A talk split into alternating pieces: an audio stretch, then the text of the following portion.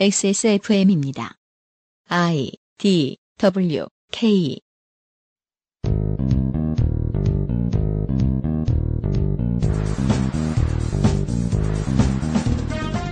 정치 혐오는 언제나 베스트 댓글감입니다. 그러나 저는 그렇게 답답하면 네가 해보라는 말의 가치를 영원히 굳게 믿습니다. 지치고 필요한 상황에서도 민주시민에게 정치 혐오는 선택지가 아닙니다. 물론 내년부터의 미래를 점쳐보는데 말고 어떤 의미가 있을지는 저도 잘 모르겠습니다만 그럼에도 선거 시즌은 돌아옵니다. 2021 재보궐선거 데이터 센트럴 광역자치단체장 시간입니다. 그것은 알기 싫다 특별기획 21 재보궐선거 데이터 센트럴 시장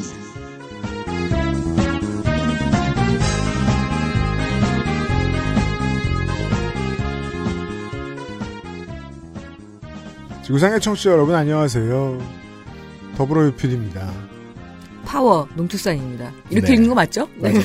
물론 뭐 파 농축산인 워라고 써 있는 대로 읽어도 되지만 어, 포가 그 국수잖아요. 그건 pH고요. 국수. 어쨌든 파워 농축산입니다. 네, 안녕하십니까. 신자민생 덕질인입니다. 네. 네, 안녕하십니까. 기본 퓨처 에디터입니다. 네, 퓨처가 저기로 갔어요. 그렇죠. 여기 이제 백스터 퓨처 BGM 같은 거 깔리면 좋을 텐데. 네, 원래 퓨처가 있던 곳엔 파워가 생기고요. 최, 최연소자에게 미래가 있죠. 짧은 선거 예능 주간이 돌아왔습니다. 작거나 의미가 없다면 작거나 의미가 없고 반대로 생각하면 규모도 엄청 크고 누군가에게는 사활이 걸린 재보선입니다. 지난번 재보선이 열린 19년도에는 국회의원 둘, 기초자치단체 의원 둘만 뽑았는데 그에 비하면 수가 많습니다. 일반적으로 국회의원이나 광역자치단체장은 소송이 있어도 법원이나 검찰도 임기를 1년만 남겨두고 서둘러 판단을 내리진 않습니다. 큰 선거는 큰 나라 돈이 필요하기 때문이지요. 하지만 무려 나라에서 제일 큰 자치단체 두 곳의 단체장 선거가 치러지게 된 이유는 아시다시피 재판이 아닙니다. 간단한 오버뷰. 오버뷰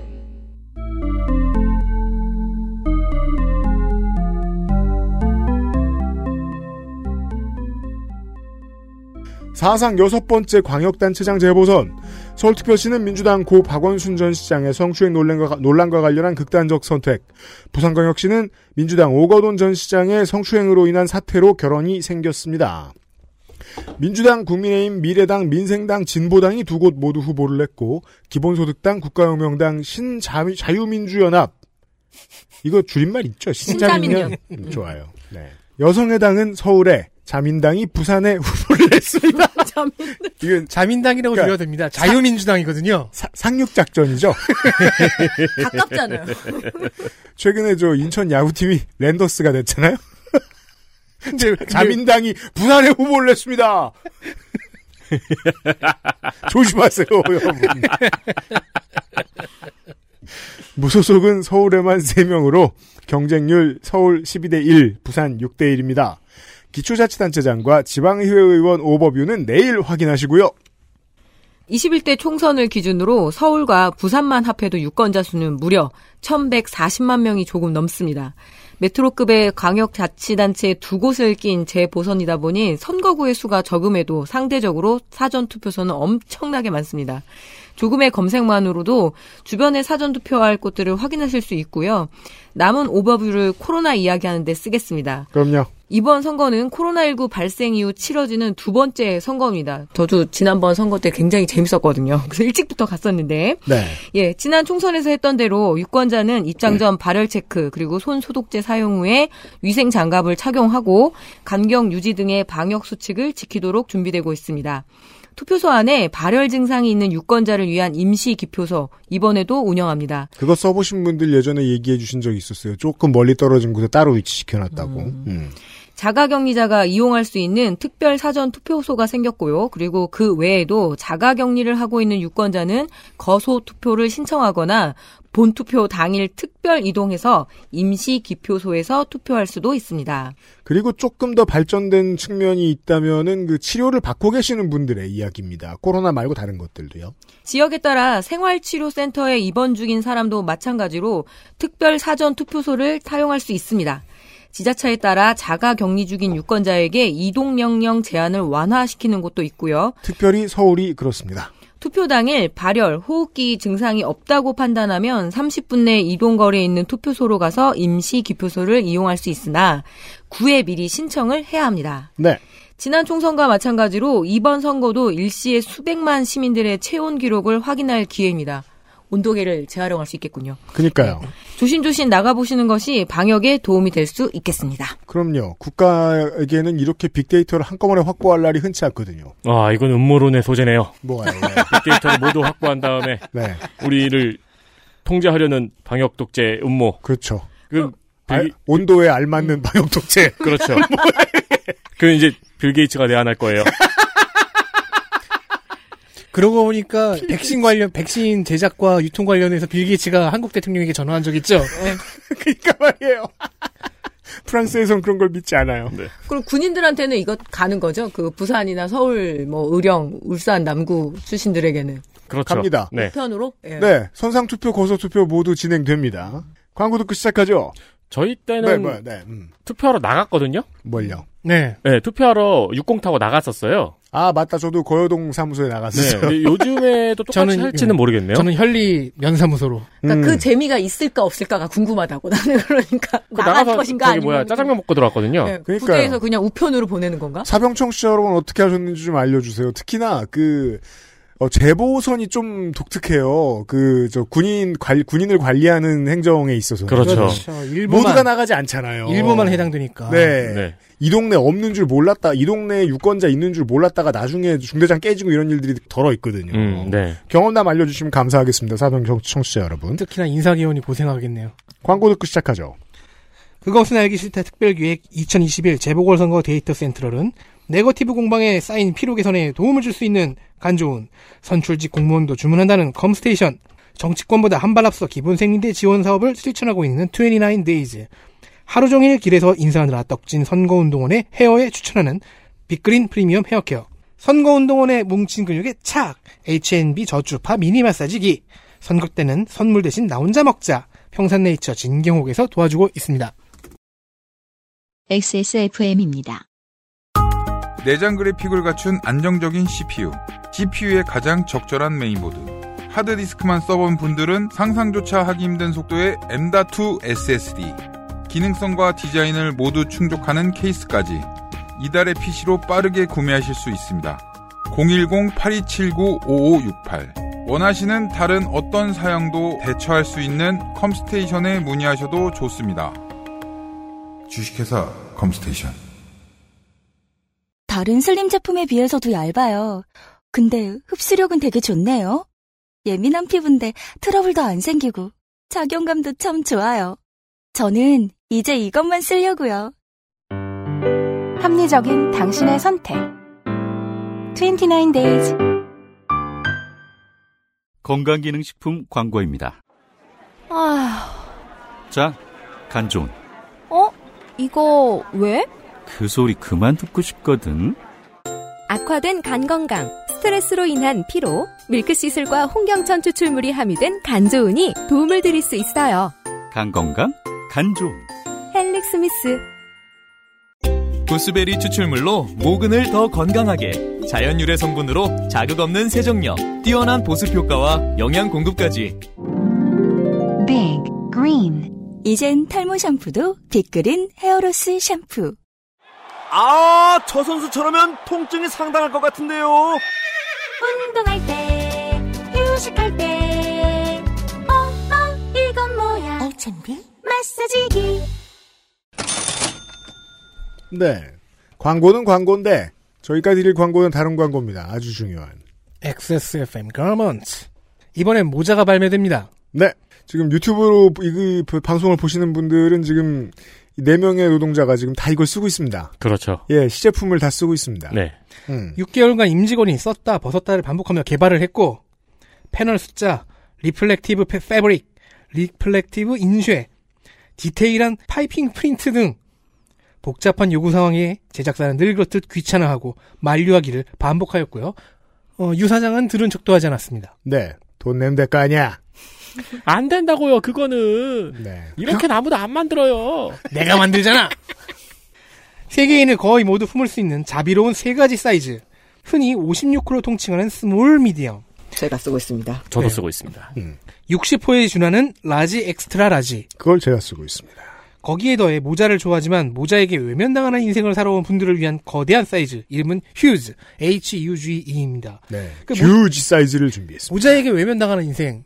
UPD가 그런 인생 아니었나요? 하지만 이 휴즈 사이즈는 지금 덕질인이 쓰고 있습니다. 그렇죠. 저는 많이 남아요. 왜냐면 썰렁해요. 휴지 사이즈는 저한테도 너무 컸거든요. 귀까지 덮어가지고. 그런 모자가 있을 수가 있어. 그게 그게 지금 그게? 그거야. 예. 그 머리 크기로 치면 유승균 PD는 소수자거든요. 기대하십시오. 중간 사이즈가 저를 커버합니다. 네, 상당수가 이 휴즈 사이즈를 누가 쓰냐고 깜짝 놀랐답니다. 이게 맞는 분이 있다는 것 압니다. 저희는 압니다. 겁나 큰 사이즈가 완비되어 있습니다. XSFM 로고, all reflective. 블랙의 다리가 짧아진 요파씨 로고. 두 가지 디자인입니다. snapback과 ball cap의 중간 어떤 곳에 위치한 fit이며, 어, 이면상 PD의 견해로는 오버핏이 괜찮다는데, 판단은 직접 해주십시오. 네. 무난하고 간결하되 똥멍청이들은 서로 알아보고 미소 짓는 XSFM 스냅백. XSFM 가먼츠의 첫 액세서리. 4월 17일 토요일 오전 11시에 발매합니다.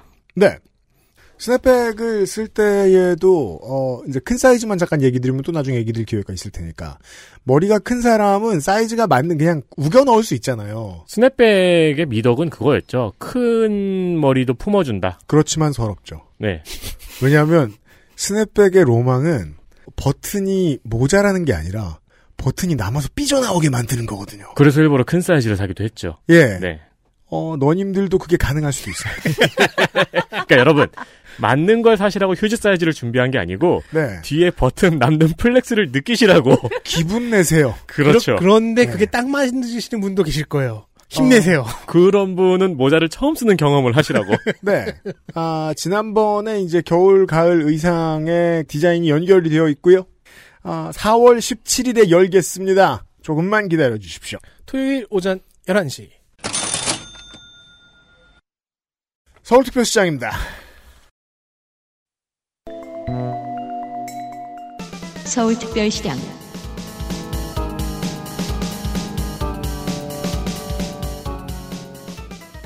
그것은 알기 싫다의 아, 92번째 선거 방송입니다. 많이 됐다. 아흔 두 번째나 했어요. 네. 그러니까 재보고를 많이 했으니까 중간 중간. 그렇죠. 네. 어, 그리고 지금 서울특별시장은 세 번째 방송을 하네요. 어, 네. 네. 정치공학만으로 해석을 하면 이번 서울특별시장 재보궐 선거는 박원순 AD입니다. 아노 도미나이?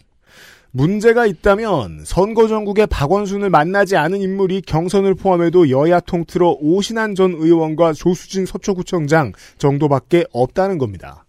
지난 10년간 모든 선거에 전패한 전임 시장, 시장에게 양보 후 10년간 대손주자로 불리웠던 야당 대표, 시장에게 경선에서 패배했던 중견 정치인들 등 그 사이 이 정도 자리에 어울릴 만한 신인을 여야 모두 발굴하지 못했다는 증거가 이번 서울시장 선거의 경선 대진표와 본선 대진표입니다. 메트로 치고는 친환경으로의 전환이 더디다는 것은 아시아 모든 대도시의 고민입니다. 서울은 그 문제를 해결할 적임자를 찾는 것이 우선입니다. 더불어민주당 더불어민주당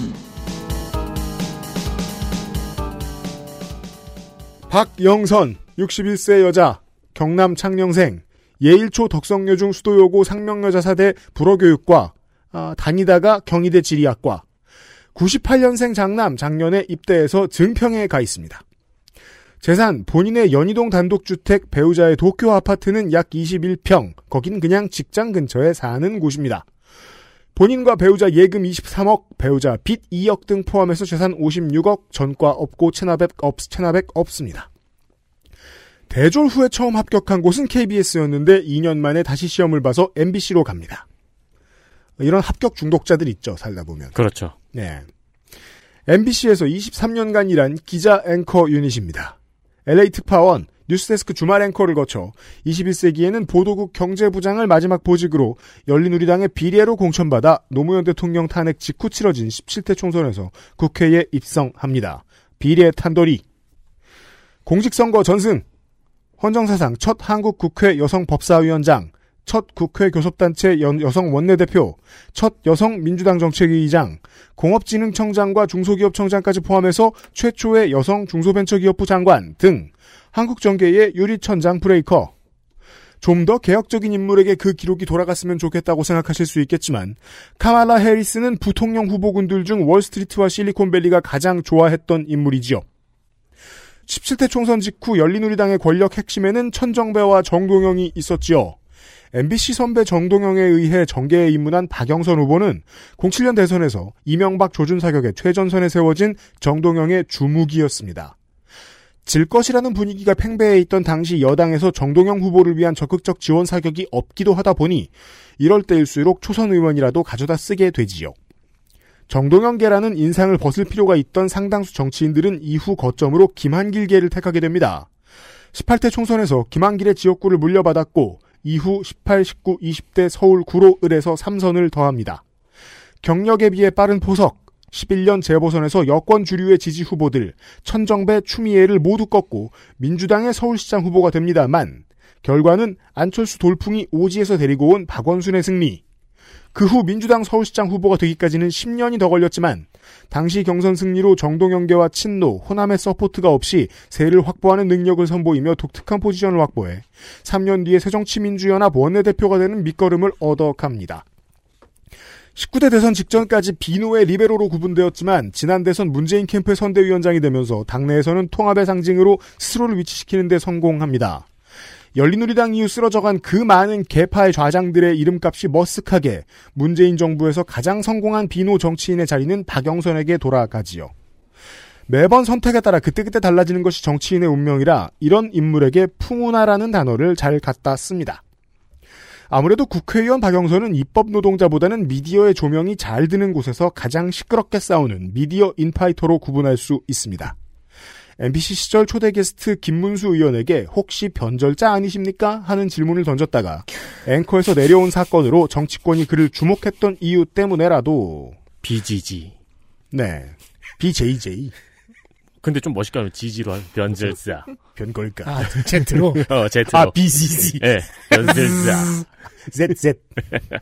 변절자. 그거 북한 말이잖아. BCG. 아, 죄송해요. BCG는 결핵 그 예방. 요새 맞았어요? 그거 반드시 맞아야 돼요. 그 아마 우리 넷은 그거 BCG 주사 다 그거 불빵 나 있죠? 네. 예. 요새 애기들은 그런 거. 아, 불주사요? 예, 그게 BCG. 결핵. 아. 변절자는 아닙니다.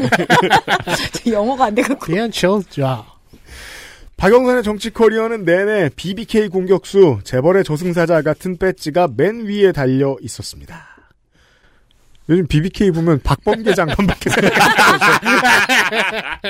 안. 물론 박범계 장관은 BKB겠지만 PBK나 이렇게 말씀드리는 이유는 원내대표급 정치인들이 의뢰, 의뢰 그러하듯 대표 발의 법안의 반영률은 이름값에 호응하지 않기 때문입니다. 입법 활동으로는 초선시에 금융사가 5%가 넘는 계열사 주식을 보유하고 있을 때 이는 의결권을 행사할 수 없으며 아예 5년 이내에 처분해버려야 한다는 내용을 담은 금산분리법 박영선 안이 있었습니다. 당시에 너무 센 법안이라고 여당 내에서 반대에 부딪히기도 했었는데 지금은 여당 대표가 나서서 3%가 넘으면 의결권을 행사 못하게 하는 법안을 밀어붙이는 시대가 되었으니 감개가 무량합니다. 제가 현재 미디어 환경에서 가장 화가 나는 점은 언론사와 기자들에 대한 관리를 잘 하고 있는 순서대로 대선 주자 지지율이 나온다는 겁니다. 기자들과 친분을 쌓지 않으면 잘한 일도 소개가 되지 않고 반대의 경우에는 아예 먼저 찾아가 아무 말이나 하게 한 다음에 좋은 말만 헤드라인에 써서 올려주고 포털의 소위 AI는 그것을 넙죽 집어다가 메인에 올리지요.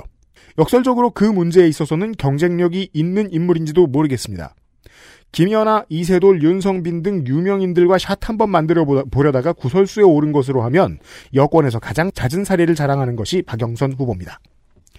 김어준 씨가 이런 말을 한 적이 있죠. 낙곰수 공개 방송할 때 정치인들 일렬로 서 있는데 샷 잘 받으려고 서로 미는 힘이 장난이 아니더라고요. 가뜩이나 이런 거 열심히 하는 게 정치권인데 개중에서는 개중에서도 후보는 상위권인 걸로 보입니다. 언론 관리는 예의 여당 정치인들에 비해 잘할지도 모르겠습니다. 아, 근데 또 상대당에 이거에 그 천상계 프로가 있잖아요. 그래요? 네, 나경원. 아, 그렇죠. 네. 그 양반이 안 올라와서 다행일 수도 있어요, 이번에는. 그 양반은 그 샷 잘 받는 거로는 거의 국내 최고잖아요. 네. 아, 그건 그래요. 네. 공약에서 처음 들리는 10만원 디지털 화폐 위로금.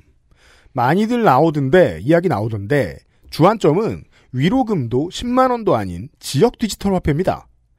몇몇 보수지와 경제지에서 최근 따릉이나 지역 배달앱을 깎아내리는 내용의 기사를 심심치 않게 얹어놓고 있는데, 이 보신 적 있어요? 네, 봤어요, 저도. 아니 막 TV 뉴스 이런 데서 따릉이 취재하면서 사실 그 저녁 때쯤 되면 따릉이가 사람들 많이 가는 곳에 쌓여 있잖아요. 그렇죠. 안 퇴근- 가는 곳에 비어 있고. 퇴근 주택가에 쌓여 있고. 어, 그거 네. 얍삽하게 찍은 다음에 또 그 저 프리셋 있죠. 흉물스럽게 방치되고 있습니다. 이 말을 하는 거야. 아니 저 미친 새끼들이 왜 저런 뉴스를 내보낼까? 전동 킥보드 회사에서 돈이라도 받았나? 잘 모르시는 분들을 위해 말씀을 드리자면은 따릉이는 초창기에는 주택가에서 출발해가지고 여의도 근처 사무실 근처에 쌓여 있고 퇴근 시간에는 다시 어, 사무실 근처에는 비어 있고 주택가 근처에 쌓여 있습니다. 늘 쓰시는 분들 아시, 아시잖아요. 얼마나 관리가 잘 되고 네, 있는지. 그거를 매일 밤마다 트럭으로 제대로 옮겨 놓습니다. 그리고 또 다른 제가 그 아시에서 몇 번 말씀드렸던 사례로 말씀드릴 것 같으면은 공공 배달 앱의 문제점. 세금 낭비를 한다느니 아직 불편하다느니 아직 불편하지. user 데이터 덜 쌓였고 아직 버그 고칠 것도 많을 거 아니야. 그렇죠. 그거 가지고 뭐라고 하거든요. 어떤 기업의 눈치를 봐서 그런 기사를 쓰는지 뻔히 알지 않습니까? 그런 기사하고 비슷한 내용이에요. 국가 주도의 디지털 화폐도 마찬가지입니다. 현금 없는 사회의 국가 인증 통용 수단은 당장 카드 등 금융사들에게 위협으로 다가올 가능성이 있으므로 보수 세력이 좋아하지 않지요. 그건 그렇고요.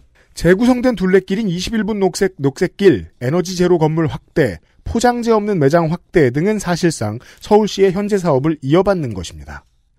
특수고용 노동자 고용보험료 지원은 정부가 추진하는 정책이 시행되기 전까지 징검다리의 역할을 할 것입니다. 주 4.5일제 근무 지원, 4.5일 근무제 지원, 여성 부시장제 도입, 내연차 신규 등록 금지 시기를 2030년으로 앞당기고 공공의료 종사자 처우 개선, 동물병원 진료비 공시제, 작은 도서관 확대 등의 공약을 소개합니다. 이번 지자체장의 공약은 1년에 다 실현하는 것이 아닌 이 캠프가 가진 가치관의 개념으로 보시는 것이 타당하겠습니다.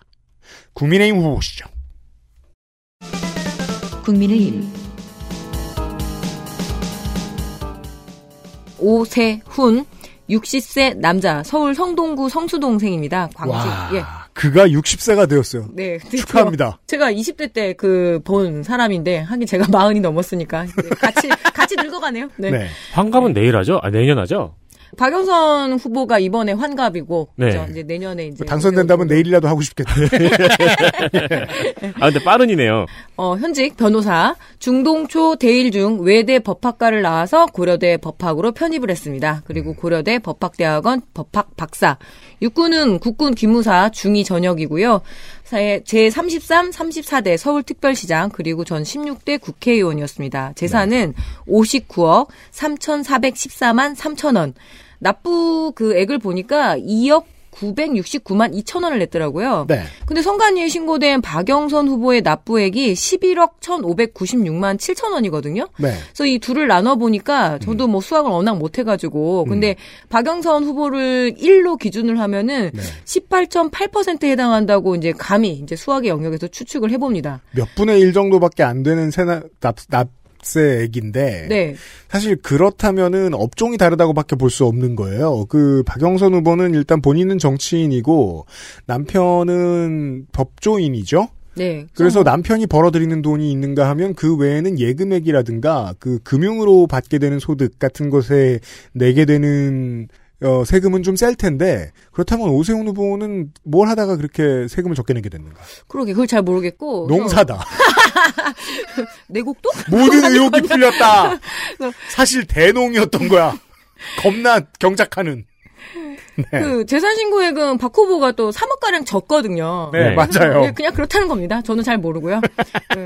재산은 보험, 주식이 보였고요. 그리고 네. 특별히 눈에 들어온 건 배우자의 명의 그 소울 2014년식 취득가액 888만 원인데 888. 네. 현재 328만 원으로 나와 있습니다. 그럼 중고로 샀다는 얘기예요. 이거- 그렇죠. 근데 네. 가격 방어 되게 잘 들은 것 같아요. 제가 작년 8월에 제가 끌고 다니던 08년식 아반떼가 이제 그 엔진에 누유가 생기면 자꾸 울어요, 얘가. 네. 그래서 그 당연히 저는 한 100만 원 받을 줄 알았거든요. 근데 돈도 없이 폐차했습니다. 아, 소울이 가격 방어가 잘 됩니다. 아니 그리고 이건 2014년식이고 그건 2007년식이잖아요. 아, 저도 분명히 뭔가 검색을 했을 때는 막 200만 원 준다 했거든요. 고장도 났고 심지어. 뭐 하여튼 그런 게 뭐. 예, 본인의 재산 소명을 하는 시- 시간이 아니에요. 아, 그렇구나. 이 56억 있는 집에 차가 한 대인데 그게 소울이구나. 아 그리고 배우자가 지금 주식을 바삐 하고 있네요. 네, 그럼요. 네. 주식을 하면 바빠요. 그 네. 삼성 삼성전자 700주는 언제 들어갔는지 굉장히 궁금하네요. 그 롯데 휘트니스 클럽 회원권 1,200만 원짜리가 눈에 띄는데요. 네. 예, 저랑 덕질인이 한때 몸담았던 그 휘트니스 클럽 가격이 30년치. 예, 30년 동안 다니면 우리가 그 정도로 쓸 수 있어요. 벌크가 엄청나시겠네요. 그 두 분이 피트니스 클럽에서 만난 이야기를 각각 저한테 따로따로 해주셨거든요. 네. 근데 그 말에 의하면은 덕질이는 피트니스 클럽에서 그냥 걸어 다녀요. 그리고 농축산인은 피트니스 클럽에서 사우나만 해요. 정확히는 반신욕입니다. 안 가잖아요, 지금 요새. 아, 목욕탕 문을 안 여는 거야. 목욕하러 가는 건데. 그래서 둘다 운동하는 걸 한 번도 못 봤대요. 서로 궁금할 뿐입니다. 예, 여러 수상 내역이 있는데요. 그중 이름이 좀 특이해서 찾아본 상 중에 하나가 2008년 존타의 친구상이 있습니다. 그게 뭐예요? 존타는 그 미대륙의 수, 그러니까 원주민의 언어인 라코타에서 정직과 신뢰를 뜻한대요. 그래서 왜 그 라이언스 클럽이나 로타리 클럽 같은 그런 뭐죠 국제 봉사 클럽 뭐 이런 음, 조직인데 국제 존타 32기구. 어, 뭐 성폭력 근절과 여성인권 신장을 표방하는 캠페인과 모금 활동을 하는 국제 클럽이기도 합니다. 그래서 지역의 작은 봉사회부터 국제 봉사회까지 이 선거 국면이 서울은 별로 안 중요한데 지역으로 갈수록 이거 엄청 중요하거든요. 선거 국면이 굉장히 중요하게 작동하는 게 이 라이언스 로타리 클럽 그리고 각 지역의 뭐 축복 봉사단부터 해서 온갖 봉사단들이 있는데 네. 예, 조직력에서는 또 이만한 것이 없기 때문이기도 하고요. 네 네, 맞아요. 예, 그래서 대체 저기는 뭐 하는 데인가라는 질문이 이 수렴되는 게 바로 선거입니다. 그러니까 뭐 지역 있어 보면 온갖 시민단체 아 저런 데도 있었어? 그럴 때 그렇죠. 이때 선거 때 확 눈에 드러나죠. 음, 존타. 예, 존타의 친구들. 음. 어, 오세훈 후보를 떠올리면 저는 청호, 정수기와 로가디스 양복이 떠오를 수밖에 없습니다. 아무래도 그 시절에 그 미디어에 노출되셨던 분들은 그 예를 들어 이런 거 같은 거예요. 아 이제 여, 이 연예인들 이름이 기억이 안 납니까? 김태희 씨나 네. 전지현 씨, 네.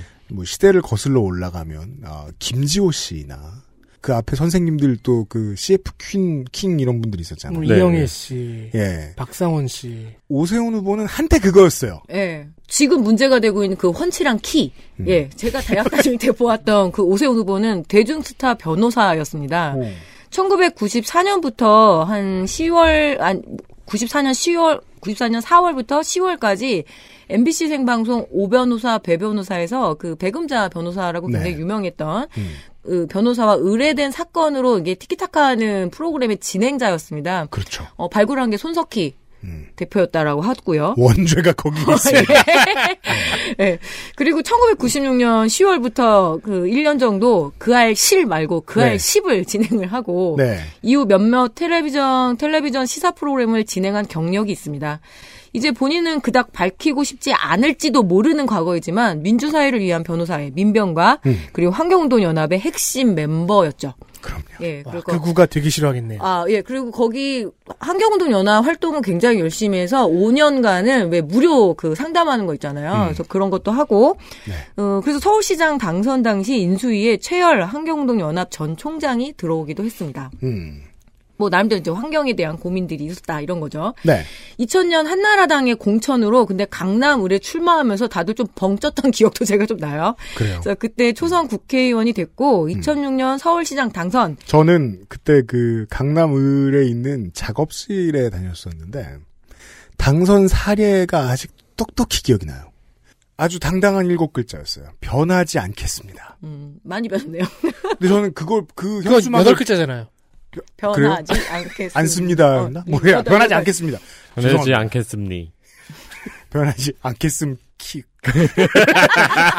음 변하지 않겠습니다. 그래서 저 그때 생각했거든요. 지금 어떻길래 안 변하겠다고 저러지? 그때 되게 궁금했던 기억이 나요. 2006년에는 서울시장이 당선이 됐고 2010년에 재선에 성공을 했습니다. 네. 근데 느닷없는 그때 이제 무상급식 주민투표권으로 자진 사퇴를 했고요. 그렇죠. 김어준을 외치게, 외쳤겠죠. 네. 네. 이후 2016년 서울 종로구에 나와서 낙선을 했고 2020년 작년에 광진을로 나와서 고민정 후보와 붙어서 예, 낙선했습니다. 네. 예, 그리고 두 선거 모두 최초에는 압승을 예상했죠, 사람들이. 네. 네. 그래도 오세훈이라며. 음. 그리고 이제 지금 다시 서울시장 도전 중입니다. 예. 서울시장 재임 시절 대표적인 정책을 좀 보면은 장기 전세 주택 시프트 정책. 이게 뭐야? 주택 시프트 정책. 음. 그러니까 2007년부터 이 시프트는 SH공사가 직접 이 아파트나 주택을 짓고 공급하는 건설형과 그리고 서울특별시가 재건축 조합으로부터 일정 물량을 사들여서 공급하는 그렇죠. 재건축 매입형이었습니다. 네. 뭐한 세 종류 정도의 평수가 있고요. 음. 그래서 주변 전세 시세의 80% 이하 그리고 매매 시세의 30% 가격에 이렇게 계약 기간은 2년 혹은 최장 20년까지 계약을 연장할 수 있는데 음. 제가 알기로는 당시 강남 서초 일대에도 이 시프트 전세 아파트가 꽤 들어왔습니다. 그래서 네. 모든 수단을 동원해서 진짜 시골에 있는 어머니 뭐 다 동원해서 음. 이게 우선순위가 있을 거 아니에요. 아, 그렇죠. 예. 그래서 강남에 진입한 사람들의 이야기를 제가 꽤 알고 있습니다. 음. 자, 이제 5, 6년 지나면은 이 시프트 20년이 마감이 되는데 이 정책이 어떻게 이어질지 궁금합니다.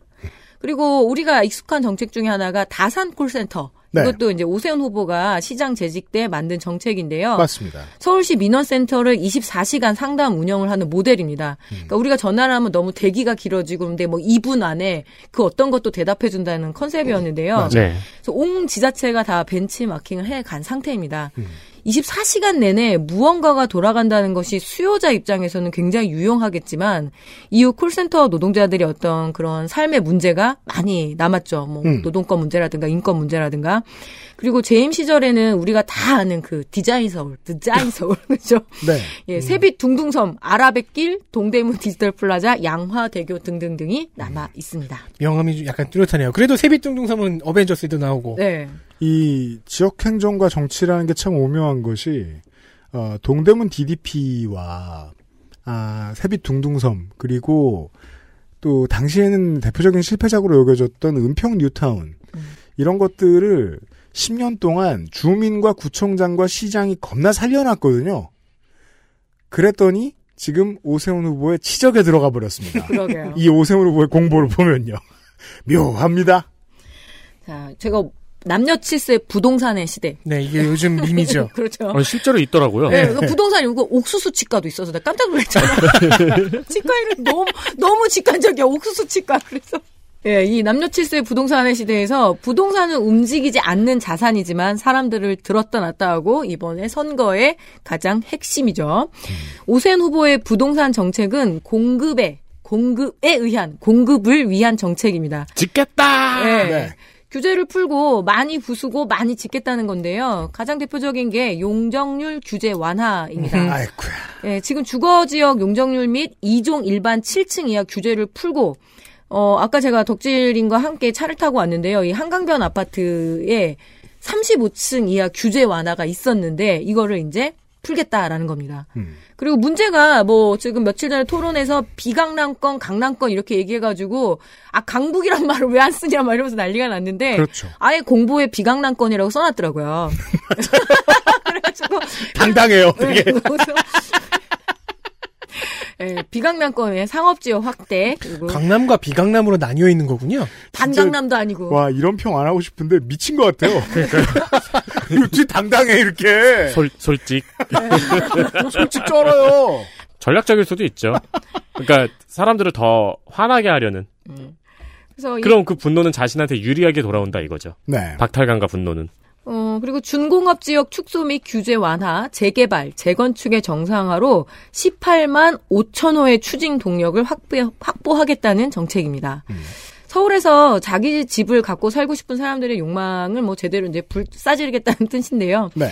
시프트 전세 정책의 시즌 2도 내걸었습니다. 준공업 지역, 자연 녹지 지역, 역세권 등 서울 시내에 저이용되고 있는 그러니까 저이용 되고 있는 민간 소유 토지를 임차를 해서 토지 임대료를 지불을 하고 주택은 SH공사 등 공공에서 건설해서 공급하는 민간 토지 임차형 공공주택 정책을 도입하겠다는데 서울 시내에 그런 땅이 남아 있을지는 제가 알 수가 없군요. 일단 어떤 형태의 비리가 나타날지는 네. 보이네요. 음. 토지 소유주가 누군지가 중요할 거고. 음, 그렇죠. 이렇게 계속 서울 내에서 공급을 하겠다고 하면 지금까지 신도시들은 왜 만들었나요? 네. 그, 그, 지역 유지와 그 공무원들의 유착을 부르는 제도이긴 합니다. 네. 유착! 자기 입장에서 이제 잃어버린 10년이겠죠. 잃어버린 10년을 되찾기 위해서 시즌 2 공약이 굉장히 많습니다. 그 중에 이 한강 르네상스 시즌 2 이건 좀 날개 시즌 1은 언제 있었는가? 시즌 1, 시즌 1은 둥둥섬. 아라뱃길이었죠. 예. 어, 그거를 포기를 못했어요. 세계로 향하는 서해 주운을 내섰습니다. 이럴 이 수가. 주운이면 이제 배로 뭘 나르겠다라는 것인데 네, 이 그렇죠. 아라뱃길 버릴 수 없는 카드겠죠. 왜냐하면 놀림을 너무 많이 받았거든요. 음. 그래서 이거를 다시 하겠다는 뜻 같고요. 그리고 모든 각종 지하화 정책을 내걸었습니다. 간선도로도 지하화, 지상철도 지상철도 지하화. 근데 제가 지상철 타고 다니는데 저는 굉장히 그럭저럭 좋거든요. 지상철은 낭만이 있는데. 예. 근데 이제 주변 인근의 부동산에게는 그렇죠. 재앙일 수 있겠죠. 그리고 이번에 뭐 지하 엄청 그 미세먼지 농도가 장난이 아니래요. 그러니까 지하로 네. 들어가게 될 경우에. 사실은 이건 지금 여야 모두가 동일한 이야기, 목소리를 내고 있기는 합니다. 간선로와 그 지상철의 지하와. 예. 예. 그래서 지하화 하고 그 위에 무엇을 지을지가 더 관건이 아닐까 싶습니다. 네. 그 위에 뭐 이렇게 녹지 확보 이러진 않을 거 아니에요. 그- 집을 또. 그럼 되게 황당할 거 아니에요, 그죠? 예. 모르죠, 뭐, 모노레일. 그리고 왜 청춘이 밥 먹여준다가 청년 정책의 슬로건입니다. 이게 무슨 말인지 아직은 모르겠어요. 문장을 받은 청춘이 밥 먹여준다. 늙으면 숟가락 들이 힘도 없다는 소리죠. 네. 늙으면 죽어라. 아. 이게 무슨 소리야? 아 이게 되게 지어놓고 되게 좋아했을 것 같아. 아 되게 괜찮지 않아? 막 이러면서 어쨌든 청 아프니까 청춘도 아니고 청춘이 밥 먹여준다라는 정책입니다. 여튼 청년 정책은 취업과 주택 지원에 포인트를 두었는데요. 네. 중위 소득 120% 이하 청년, 만 19세에서 39세 이하, 우리 이제 해당 사항이 다 없고요. 1인 가구를 대상으로 월 20만 원을 지원을 하겠답니다. 네. 한 10달 동안을 이렇게 생애 딱 한 번 월세로 준, 준다라는 거고요. 꼴랑 10달은 되게 애매하네요. 그리고 보통 12개월 계약 아닙니까? 아까 보통 24개월 계약, 2년 계약인데. 아, 예, 예, 그렇죠. 네. 현재 연간 5천 명을 5만 명으로 확대하겠다는 정책인데 지금 하고 있죠. 예.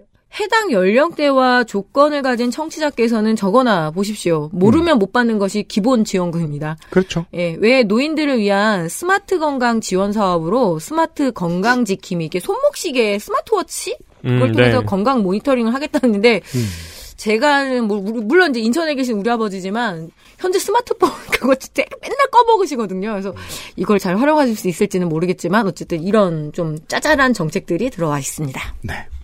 제가 그 이건 꼭 오세훈 후보만이 아니더라도 민주당과 국민의힘의 서울특별시장 대진표가 짜여졌을 때, 그 경선 대진표가 짜여졌을 때, 그 경선에 올라온 정치인들의 면면을 보고서 퍼뜩 그 생각이 들더라고요.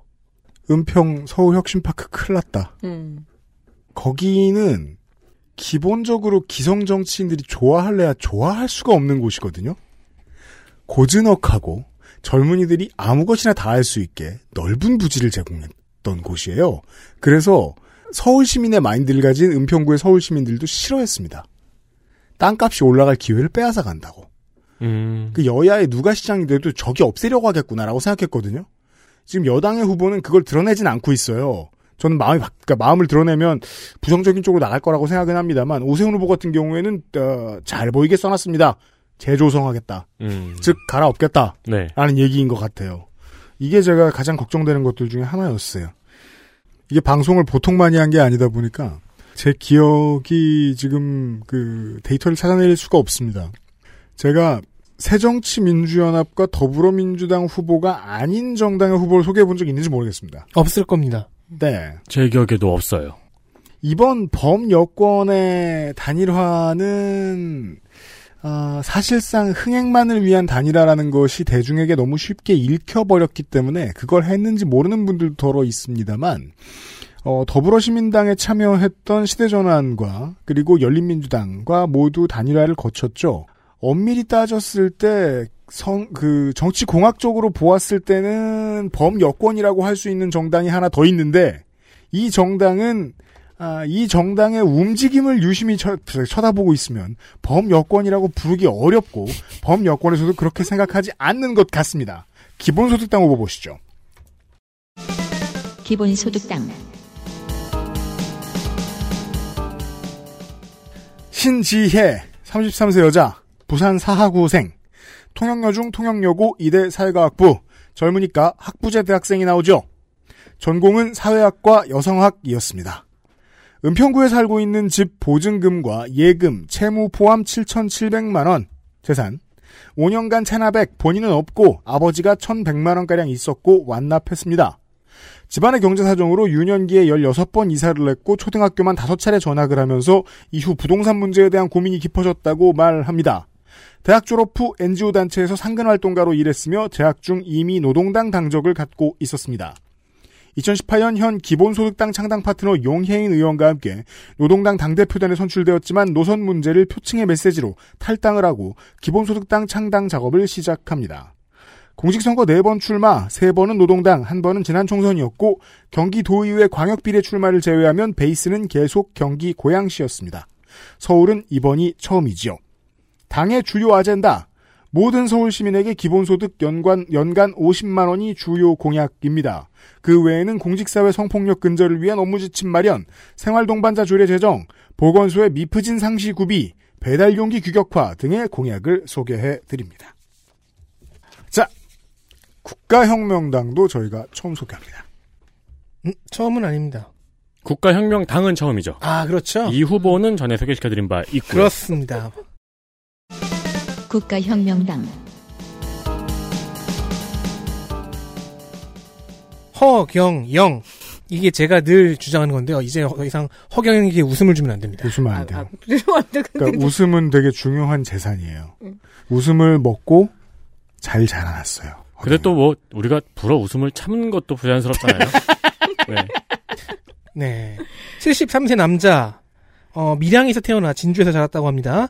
직업은 강연업이라고 적어냈는데 하늘궁의 사실상 교주이니 종교인으로 봐도 무방하다고 말하겠습니다. 네. 군복무는 육군 병장 만기, 세 아들 또한 육군과 해병대에서 병장 만기. 학력은 서울신학교 3년 중퇴를 한 것 같고요. 그 후에 방통대 법학과를 졸업했습니다. 음. 동국대에서 또 무슨 대학원을 다녔다는 얘기가 있는데 불확실합니다.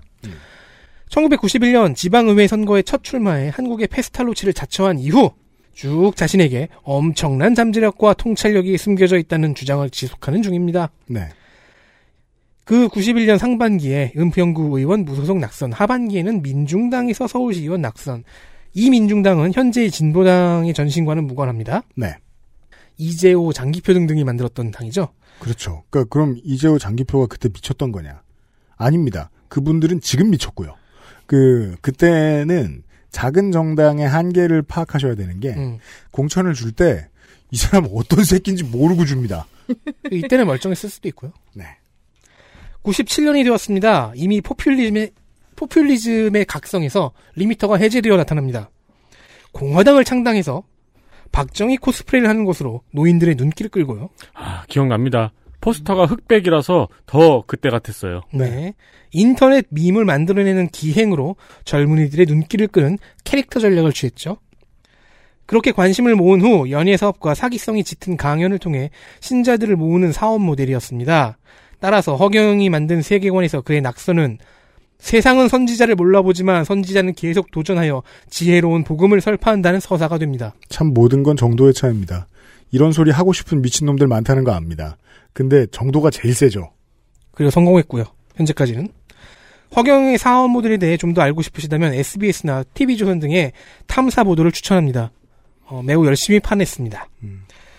91년 지방의회 선거에서 두 번 낙선했잖아요.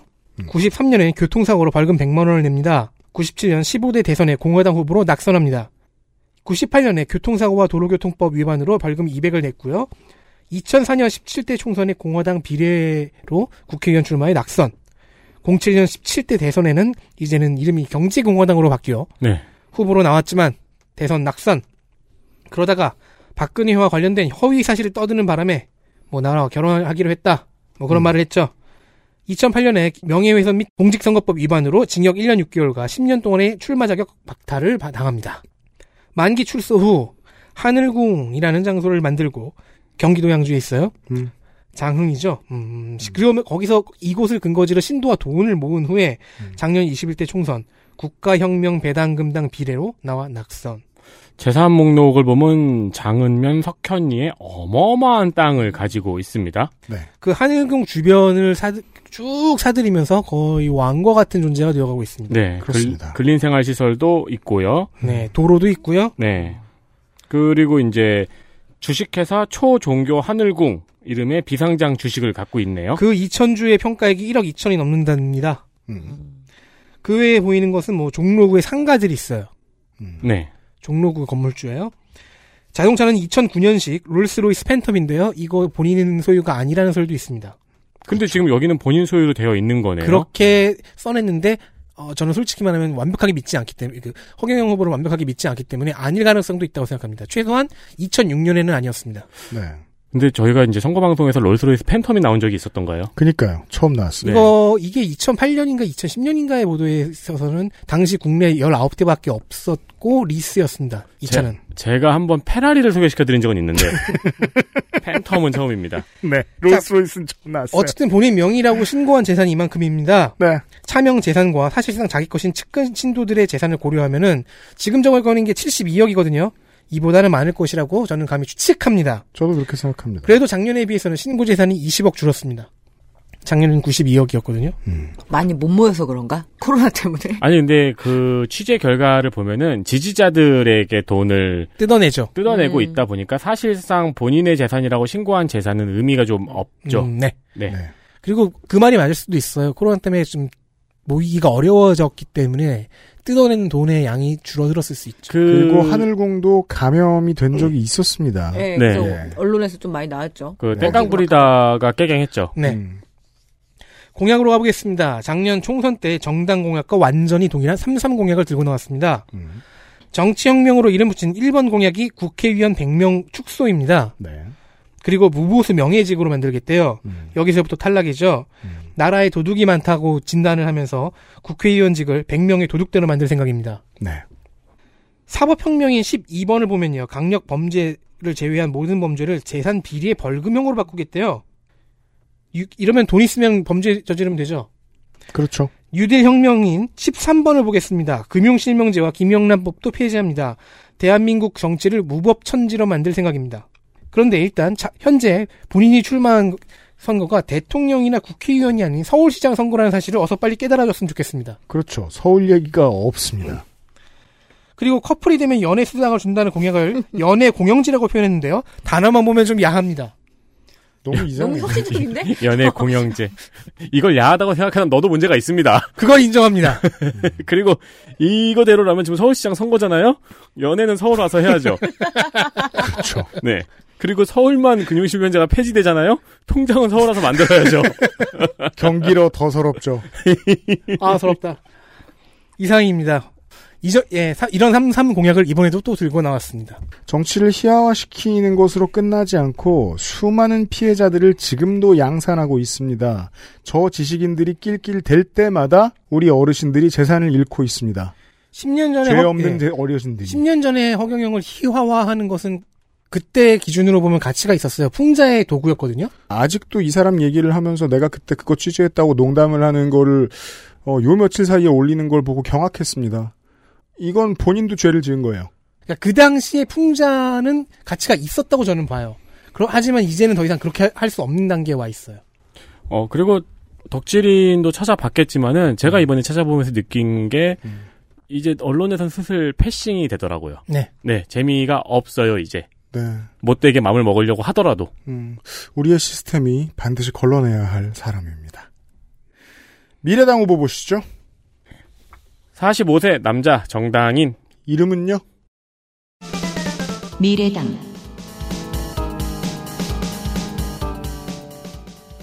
오태양 45세 남자 정당인 재산 신고 사항 없습니다.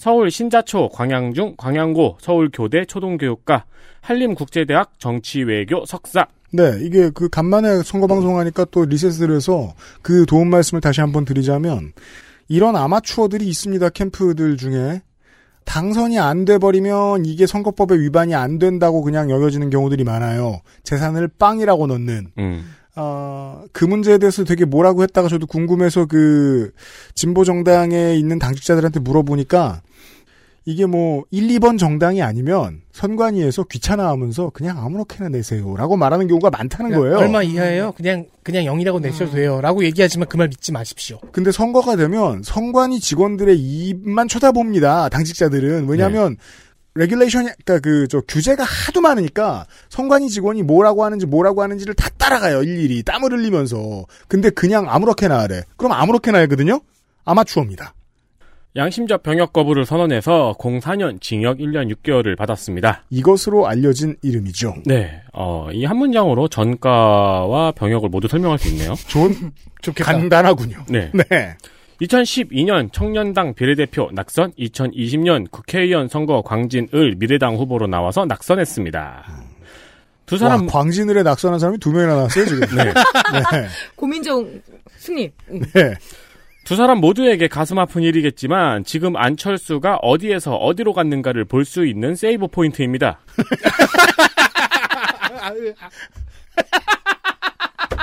아 이게 Resident Evil이면 오태양 후보 옆에 가지고 약초를 이렇게 어, 그렇죠. 만들고 네. 그러니까 가장 중요한 이제 선택의 갈림길이 있는 거기서 세이브 포인트를 한 거죠. 미래당은 이름만 들으면 갑자기 새로 생긴 청년들만 바글바글한 정당인 것 같지만 상당히 많은 오염과 얼룩이 있죠. 네. 네. 미래당에 대해서는 이전에 데이터 센트럴에서도 두 번 정도 설명을 드렸습니다. 네. 하지만 입이 안 아픔으로 짧게 좀 더. 네. 안철수를 지지하던 청년들이 만든 청년당이 해산된 뒤 다시 창당한 정당입니다. 어, 지금은 투표율이 떨어져도 해산이 안 되죠? 네. 네, 옛날엔 강제 해산이 됐고요. 지금 해산 요건은 뭐 몇 년 이상 선거에 참여하지 않을 시. 음. 네. 이명박근혜 시절에 헬조선으로 요약되었던 청년 담론이 정당으로 남은 것입니다. 현재의 색은 당시의 안철수 대표, 그러니까 10년 전에 네. 안철수 대표보다 조금 더 진보적입니다. 맞아요. 네. 또그 사이에 JM계를 한번 들렀죠. 그렇습니다. 네. 현실성 없는 포스터나 공보를 보면은 엄청 낯설고 무서운 정책들을 주장할 것 같아요. 음. 이번 공보는 특히 무섭더라고요. 아 그래요? 네, 이렇게 보자. 슥 나온 것처럼. 네. 근데 정당의 어, 정. 네. 네. 정당의 정책을 살펴보면은 꽤 읽어볼만 합니다. 음. 의외로 민주당과 정의당 사이, 음. 또 어떤 정책들은 외려 민주당과 국민의힘 사이에 있는 듯한 위치입니다. 미래당의 얼룩을 보여주죠. 그렇습니다. 네. 그러니까 아이디어도 있고 또 그렇게 막 현실성이 없지도 않아서 한번 읽어볼만 합니다. 즉 현재의 정책이 일종의 나이트 역할. 네. 그동안 거쳐온. 네. 그 근데 신재 후보의 이 제안들을 보고 있어도 민주당과 정의당과 노동당 사이 어딘가에 존재하거든요. 네. 네, 일관성이. 25일에는 대한문 앞에서 오태양 후보가 유세 중인 곳에서 오세훈 후보가 늦게 와서 같은 장소에서 유세를 한 일이 있었습니다. 이거 신지혜 후보도 한 번 당했어요. 아 그래요? 네. 상습범이군요. 내가 주어는 한다는데. 또 와가지고, 네. 음, 주어는 없습니다. 음. 이때 오세훈 후보의 지지자들이 오태양 후보에게 욕설을 하는 일이 발생했고요. 그러니까요. 네. 아니, 굳이 무리할 거면 적당히 무리하지. 욕은 또 뭐하러 추가해. 네, 그래서 이제 소수자 인권 보호에 반대하는 꼬맹이들이 지금 오태양 후보 관련 게시물에 그 욕을 달면서 돌아다니고 있습니다. 음, 아이고. 아, 네. 네. 어, 근데 이 자리에 안철수 대표도 있었거든요. 그렇죠. 네, 그래서 오마이뉴스에서는 오세훈 후보와 안철수 대표가 손을 잡고 있는 모습을 뒤로 하고 눈을 질끈 감은 오태양 후보의 사진을 찍었네요. 음, 이게 나름 보이지 않는 곳에 존재하는 21세기의 한국 정치사의 한 장면입니다. 그렇습니다. 잘 찍은 사진이에요. 맞아요. 네. 네. 이해하고 보면 아주 흉측해요. 그렇죠. 캐치프레이즈는 서울은 무지개, 이기는 소수자입니다. 네. 프라이드 깃발을 달고 유세를 하고 있습니다. 음. 공약, 성소수자 자유도시 서울 선언, 동성결혼 지원 조례 제정, 청년들에게 3년을 택해서 월 100만 원의 기본소득 추진. 그러니까 이걸 개비어 기본소득이라고 하는데요. 네. 19살부터 34살 사이에 3년을 내가 택해서 그동안 기본소득을 받는 거예요. 그러니까 아이디어가 있어요. 네. 현실성이 없는 것도 아니고. 서울시 여성 임직원 전체 50% 여성 할당제. 어, 이것도 이제 그냥 막무가내로 50% 하면은 이제 하위 직급에만 50%가 모여 있잖아요. 음. 그것도 이제 비례해가지고 음. 네네. 50% 할당제. 그리고 수도권 통합 녹색 교통카드. 음. 이거는 이제 통합 교통카드에 따릉이랑 전기차를 통합하는 것 같습니다. 우와. 아 그렇군요. 네. 그리고 공공기관 주 4일제 유연근무제. 그리고 민간 기업에서 주 4일제 인증 기업제를 시행하겠다고 합니다. 네, 이것은 여당도 지금 만지고 있는 것 중에 하나죠. 어, 아까 박영선 후보가 4.5일제 4.5일제. 네. 네. 이야기했죠. 그것도 사실 겁나니까 그렇게 쓴 겁니다. 어, 그쵸. 0.5일 어떻게 할 거야? 예, 그러니까 노- 놀금. 그러니까 놀금이잖아. 네. 놀금에 참 일이 손에 잡히겠다. 반공일이라 그러죠. 그건 너무 반공주의스럽지 우리 않습니까? 때는 반공일이라 그랬어, 토요일. 놀토라 그랬어, 놀토. 반공일 아니야, 반공일? 놀토가 더, 더 그건 야. 놀토는 완전히 노는 날이고. 야, 살짝 경계를 늦추고 있으면 저 누님이 진짜 60년대 얘기하는데 그때 살아보지도 않은 사람이 왜 저래? 아니요, 저 때는 반공일이었어요. 어, 토요일 날 그래요? 학교를 갔잖아요. 어. 토요일 날 가고 관공서도 오후까지 열었어요, 문을. 반공의 일성. 어디야? 아, 그리고 사회적 동반자 관계를 지원하는 조례를 제정하겠다고 합니다. 네. 퍼센티지와 무관하게 정당은 이제 살아남을 수 있습니다. 예전보다 그건 전 좋아졌다고 생각합니다. 네. 그리하여 우리는 민생당을 또 만납니다. 후보 보시죠. 민생당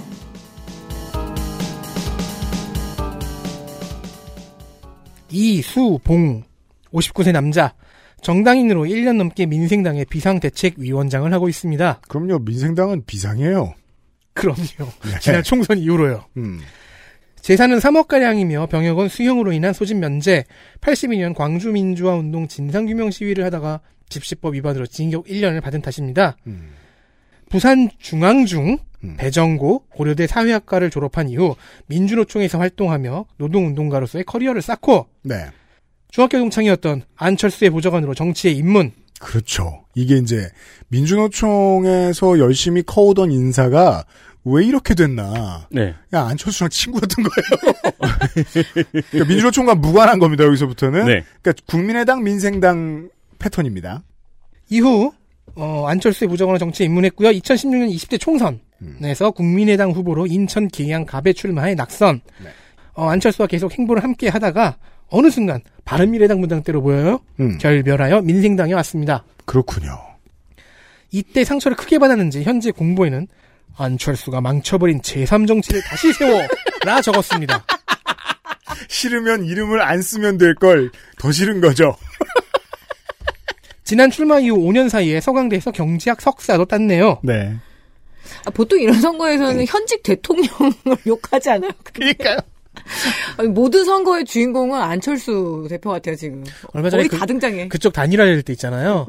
그 민생당에 먼저 사과 안철수는 민생당에 먼저 사과하고 사퇴하라고 그런 성명도 발, 발표하고 그랬어요. 오태양 후보한테도 사과를 해야 될 것 같은데. 그럼요. 네. 오태영 후보한테 사과해야죠. 네. 기본소득을 처음으로 제안했다는 원조 캐릭터를 들고 나왔습니다. 이건 실제로 그렇습니다.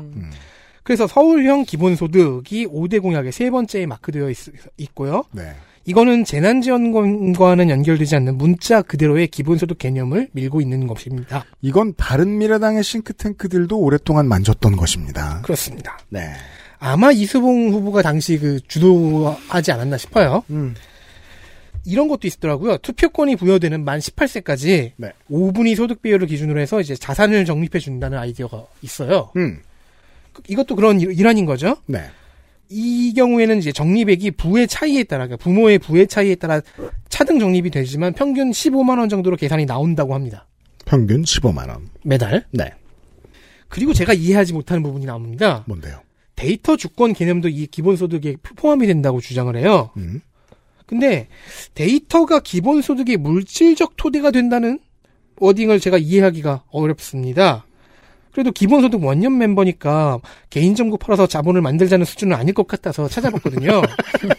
그럼요. 그럼요. 아, 실제로 그랬을 리는 없어요. 그럼요.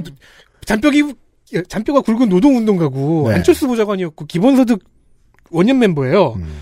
찾아봤는데 이런 얘기만 있습니다. 개인이 생산하는 데이터가 기본소득과 어떻게 연결되는지를 질문한 언론이 없습니다. 일단 데이터가 만들어내는 부가가치가 현재는 기업에게 가고 있는데 이를 시민들에게 되돌려줘야 한다는 주장은 있습니다. 그냥 그 아주 직관하자면 그 우리 이제 애들 둘 청소년 한명 이제 성인이 됐지만 이렇게 무료 데이터 서비스를 이렇게 알 아, 아니 아닙니다. 그런 건 아니겠지 설마. 그거는 기본 소득이 아니죠. 원래 이렇게 토론하면서 오답도 걸러내고 이러면서 찾아내는 아니, 생각보다 거야. 통신비 많이 나와요. 주권. 어, 근데 어, 그, 뭐, 그럴 수도 있겠네요. 그래서 아이고, 애들은 알을 많이 쓰니까. 그래서 3번 공약의 그러니까 기본 소득 서울형 기본 소득의 늪에 빠져 서울역대다가 1번 공약을 다시 봤거든요. 네. 부동산 담합 비리에 대해 징벌적 손해배상제 조례를 도입하겠다고 하는데요. 음. 여기에 같이 묶여 있는 공약 하나가 약간 무섭습니다. 뭔데요? 코로나19 종료 시까지 서울시 공공부문 정규직 고- 봉급의 음. 20%를 반납하는 고통분담 조례를 만들겠다고 합니다. 이게 이제 그 시대전환에 조정훈 의원이 페이스북에 잠깐 써가지고 꺼냈다가 저런 철없는 소리를 듣고 집어넣었던 이야기죠. 여기 또 한 명 있습니다. 정규직에 대한 혐오를 부추기는 아젠다로서의 역할을 충실하게 하게 될 거예요. 만약에 이게 이제 이슈가 커지면. 그리고 용산 미군기지 반환터에 공공 사회주택 10만 가구를 조성하고 뭐 임대료 대납도 하고 하는 정책을 용산 협약이라고 이름 붙였네요. 네, 알겠습니다. 이상입니다. 어, 12명의 이번 서울시장 선거 후보 중에 제일 귀요미는 다음에 등장합니다. 신자민련 후보입니다. 신자유민주연합 배영규 60세 남자. 60세야? 가 많네요. 다들 모여서 한갑잔치를. 네, 60세 놀랍지만 61년생으로 60세 맞습니다. 이 성관이에 있는 이제 증명 사진 있잖아요. 이마 한 가운데 이게 사진상에 띠끌인 것 같은데. 아니, 저는 기인 같기 같지 않아요? 그러니까 모니터에 뭐 묻은 줄 알고 닦았는데 저도 아, 진짜. 계속, 계속 닦았는데 없어지질 않아요. 아니면 이거 야씨 이거 화소 불량이구만 이거 네, 교체해야 그렇죠. 되겠네 생각하고 있었는데 너무 너무 여기에 있어요. 여러분 이거 인스타에 올릴게요. 그리고 사실 여기 선관위 사진만이 아니라 실제 사진도 네. 비교해보면 이수봉 후보가 59세잖아요. 음. 한살 차이잖아요. 10살은 차이 나 보여요. 아 이게 보통은 20년 어린 사진 올리잖아요. 네. 선관위에. 그리고 박영선 후보보다 1년 연하거든요. 근데 액면가보다 20년은 더 돼 보이게 해버렸어요. 박영선, 이수봉 후보보다 월등한 연상으로 보입니다. 제가 아까 말씀드린 성관이 사진에 이 이마에 이 티클 있잖아요. 보고 있으니까 이거 약간 일루미나티 그만해. 예, 음모론 같은 아, 느낌이. 제3의 눈. 어, 그렇죠. 이 위치가 딱 거긴데. 서드 아이. 부처님 저만식 할 때 톡 찍는 거. 저기 죄송한데 저 아직 시작도 못했거든요. 나이만 얘기했는데 이게 뭐야? 경북 영천생, 뭐 정- 전주에서 중학교, 고등학교를 나왔다고 합니다. 직업은 건축, 금융, 보험 컨설턴트라는데요. 사실상 돈과 관련된 모든 것을 하고 있는 거 아닙니까? 그 각계의 직업은 신성한데요. 모아놓으니까 느낌이 좋지 않습니다. 현재는 삼성 생명에서 법무 컨설턴트를 하고 있다고 합니다. 그럼 건축, 금융, 보험, 법무잖아요. 그리고 제가 또 옛날 이 경력 중에서 BOQ 대표이사가 있는데 아, 네, 그거. BOQ도 민영이 있나요? 군인, 군인들 사는 그 BOQ. 그러니까 BOQ가 그 뭐저 독신자 우리말로 하면 숙소. 뭐죠? 독신자 숙소. 아 그 군인들 독신자 네. 숙소 거기에 대표가 필요해요? 근데 동네에 왜 부동산에 가면 이 모든 것을 다 망라하거든요. 아 대출도 다 알아봐주고 뭐 갈아타게 해주고 심지어는 그 입주 청소부까지 안내해주는 그 모든 토탈 지역민 서비스. 인원들을 땡겨서 돈이 될 만한 걸 다 하는. 전에는 삼부 토건 개발의 대표이사였답니다. 삼부토건 개발은 굉장히 잘 나갔잖아. 예. 네. 상명산업정, 예, 전주에서 중고등학교 나왔다고 했죠. 상명산업정보고등학교 거쳐서 이제 캘리포니아 로드랜드 대학교, 경희대, 서울대, 고려대, 무슨 무슨 대학원 등을 거쳐서 음. 최종 학력은 서울 사회복지대에서 사회복지학 석사로 음. 보입니다. 네. 왜냐면은 보- 후보 본인이 설명할 때 이게 시간 선후가 앞뒤가 자주 이렇게 어그러져요. 어떻게든 제대로 한번 이게 일렬로 세워보려고 했지만 추정일 뿐입니다. 어, International Pacific 대학교 법학 박사. 그것도 있긴 한데 아, 있네요. 네. 그건 좀 더 옛날이었던 것 같고 그리고 솔직히 말해 그 International Pacific 대학 얘기가 어디서는 안 나오고 음. 어디서는 나오고 네. 자, 2014년 6회 지선에 만나본 적이 있습니다. 종로구청장 무소속 출마를 했어요. 이때는 전 서울 육상연맹 회장과 소비자 연합타임즈의 사회부장을 하- 한 적이 있다고 이력에 적어냈네요. 와, 그러면은 뛰면서 막 물건을 사는 거예요? 아니 아니 소비자 연합타임즈의 사회부장이 그 언론이었죠. 아. 뛰면서 취재하는 거죠. 진정한 언론 정신. 의외로 International Pacific University는 어 오카야마에 있네요. 어, 근데 맞네요. 일본에 있다니. 예. 어쨌든 태평양. 예. 과거에는 한나라당과 새누리당에서 뭔가를 한 흔적이 있고 박근혜 캠프에서도 뭔가를 했습니다. 참 덕질인 흔적 잘 찾아요. 직능 특보를 했대요. 이번 재보선에는 국민의힘 예비 후보에서 이름을 찾을 수 있거든요. 아, 네. 지금은 여기 있습니다. 신자민련. 본인 병역은 폐결핵으로 전식을 노역, 두 아들은 육군 병장 만기. 자, 앞서 다룬 허경영, 이수봉, 제가 다룬 두 후보는요. 말과 글을 해놓으면 무슨 의미인지를 이해할 수는 있었습니다. 아, 또 공부를 보러 가야 되네, 또 기차. 이제 이해할 수 없는 후보를 소개하겠습니다. 네. 자, 일단 정당부터 하겠습니다. 신자유민주연합, 줄여서 신자민련. 아, 여기였구나. 우리는 이 정당을 작년 총선에서 만나봤습니다. 충청의 미래당입니다. 충미당. 아. 그럼 의구심이 들죠? 왠지 소보루를 맛있게 할 것 같은 이름이네요. 뭐래? 충미당. 네. 충청권 지역 정당이 왜 서울시장 선거에 후보를 내는가? 아니, 뭐 낼 수도 있죠. 뭐낼 수는 있는데. 일단 충청의 미래당이 신자민련으로 개편하면서 전국 정당을 목표로 하게 되었을 수는 있겠죠. 네. 그리고 후보 본인은 다섯 개 정당 연합과 시민단체 연합의 후보로 추재되었다고 하고 네. 신자민련의 보도자료에서도 그렇게 나와요. 음. 하지만 그 다섯 개 정당과 시민단체가 무엇인지는 알기가 어렵습니다. 뭐, 어, 이거는 이 좀- 워딩으로만 존재해요. 다섯 개 정당과 시민단체 연합. 우리가 예전에 법률 소비자 연맹 할 때 나왔던 네. 이렇게 홍의 장군처럼 자기가 필요할 때저 존재하지 않다가 뭐- 갑자기 등장하는 몇 개의 시민단체. 몇백 개의 시민단체 연합이라고 하지만 실제로는 뭐 오- 다섯 개, 열다섯 개? 어. 자, 다음으로 전과를 보겠습니다. 92년 부동산 등기 특별조치법 위반으로 벌금 200만 원. 음. 2002년에 상표법 위반으로 벌금 100만 원. 2008년 4월에 위증으로 벌금 200만 원. 아, 거짓말 크게 하셨나 보네요. 2008년 10월에 반년 만에 네. 무고와 부동산 실권리자 명의 등기에 관한 법률 위반으로 징역 8개월에 집유 2년. 제가 부동산 잘 모르잖아요. 이거, 이건 뭐예요? 그러니까 남의 집을 우리 집이라고 한 거예요? 09년에 사기로 징역 1년과 집유 2년. 네. 근데 뭐 벌금 100만 원, 200만 원과 다 집행유예가 나온 거 보면은 그 건축 관련해서 사업하다가 생길 수도 있고요. 네, 삼, 삼부 토건이었으니까요. 네. 자, 근데 전체적으로 보면요. 등기를 속여서 뭔가를 하려고 했던 활동들의 집합으로 보입니다. 그럼 이제 공보로 가봅시다. 공보 겁나 귀여워. 이거 futuristic해. 이거 그렇죠. 디자인. minimalistic하고요. 나 이거 트래비스 스캇인 줄 알았어. 자, 공보에 소명이 있습니다. 한번 읽어보시겠어요, 직접? 공약. 아니, 아니. 소명, 소명. 제일 뭐? 아래 소명. 소명? 아, 소명. 지금 전과 얘기하고 있었어요. 그 전과 소명을 써야 되잖아요, 후보가. 일단은 이 소명 자리에 글꼴이 너무 귀엽고요. 이건 무슨 글꼴이죠, 이거? 오, 오이채인가? 뭐, 아, 아, 그, 그런 건데. 복숭아채인가? 네네. 겁나 귀여운 저, 저 뭐냐, 아이들 참고서 같은데 많이 쓰는 그런 글꼴이고요. 그 소명서에 보면. 읽어보세요. 전과 아, 너무 기록을. 힘들어. 전과 기록은 저, 저의, 에. 에, 저의 전 재산을 잃고 사명이 고소해서 억울하게 누명을 쓴 것입니다. 전 재산을 잃은 건 본인인데 왜 타인 4명이 고소를 한 것일까요? 4명이 고소를 해서 억울하게 전 재산을 잃은 것일까요? 그럼 이, 거- 그 건은 음. 저 다섯 개의 전과 중에서 어느 것에 해당할까요? 그렇죠. 왜냐면 이건 1992년, 2002년, 2008년, 2008년, 2009년 다양하거든요. 그렇습니다. 그러면 전과가 다섯 개고 고소한 사람이 네 명이잖아요. 그럼 한 명은 두 번 고소했네. 아니, 그 자손들이 원한을 잊지 못하고 계속 하는 거지. 그 아버지가. 3대가. 아버지가 아들이 아들이. 알 수가 없습니다. 현재 배영규 후보의 재산은 배우자 명의의 음성군 땅과 강서구 오피스텔 및 상가가 남아있어 플러스 천만 원은 건졌습니다. 어, 그리고 세금을 보면 장남이 가끔 체납을 하고 있네요. 네. 자, 이왕 공보를 연 김에 고양- 공약을 알아야겠는데, 배영규 후보의 공약을 알기 위해서는 공보가 무의미합니다. 무슨 말인지 알 수가 없죠? 해석합시다.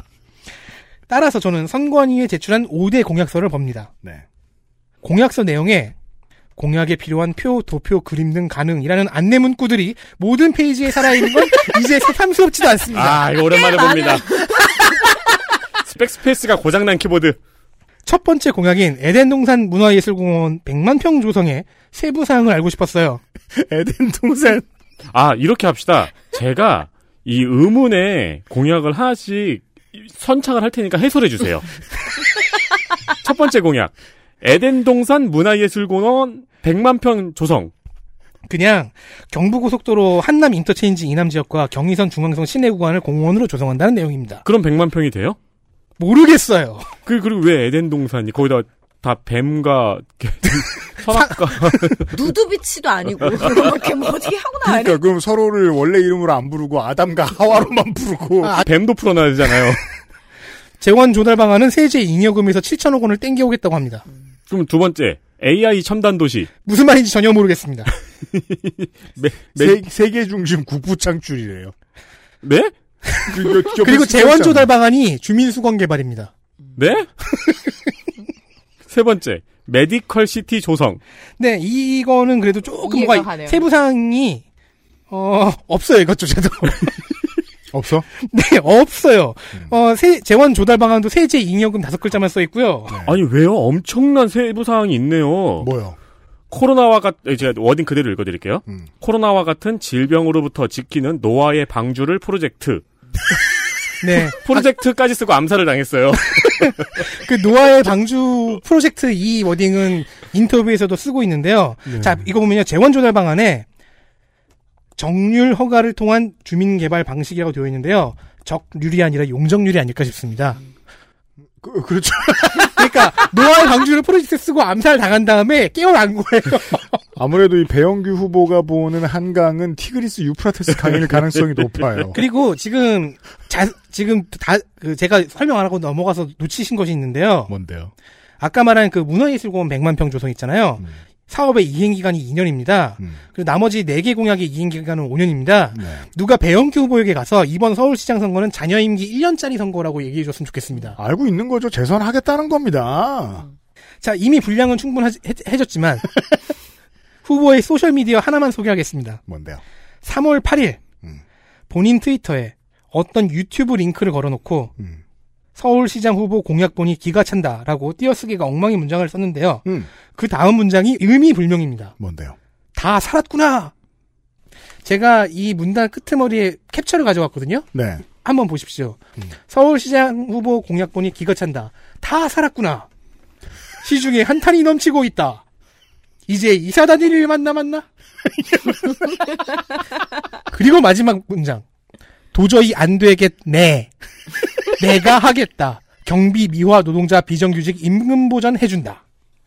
한참 이게 무슨 내용일까? 다 살았구나는 뭐고 이사 다닐 일만 남았나는 또 뭔 소린가? 음. 한참 고민하다가 더 빠져들면 지게 될 것 같아서 그럼요. 그냥 그 밑에 달려있는 그 유튜브 유튜브 링크를 열- 열어봤습니다. 음. 첫 화면이 무섭습니다. 배영규 후보가 쌀이비를 들고 앉아 있고요. 음. 오른편에 저희 아, 기준에서 그 동영상 봤어? 보는 사람 기준에 오른편에 세로로 역적 검열이라는 한자가 써 있습니다. 역적을 검열한다고요? 검열. 거멸. 가서 멸한다. 아. 대체 무슨 의미인지 알 수 없습니다. 영상이 아니고요. 그냥 그 사진을 배경으로 이렇게 후보가 말을 하는 겁니다. 네.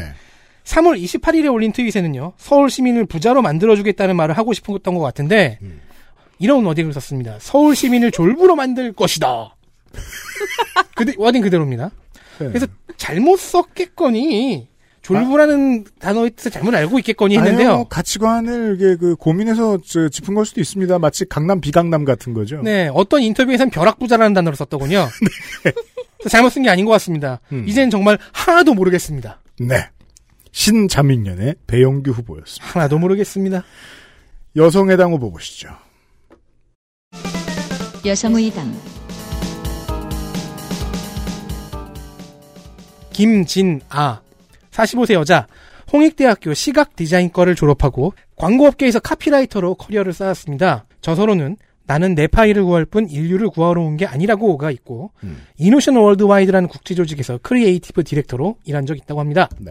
재산은 2억 4천가량인데 임차권과 예금이 전부입니다. 카피라이터로서 참여 및 진행한 광고는 현대자동차, 현대카드, KT올레, 박카스 등이 있었고요. 코웨이의 광고 아이들에게 깨끗한 물을 캠페인 광고가 제일기획과 협업한 것인데 2013년 대한민국 광고 대상에서 대상을 수상했습니다. 그렇군요.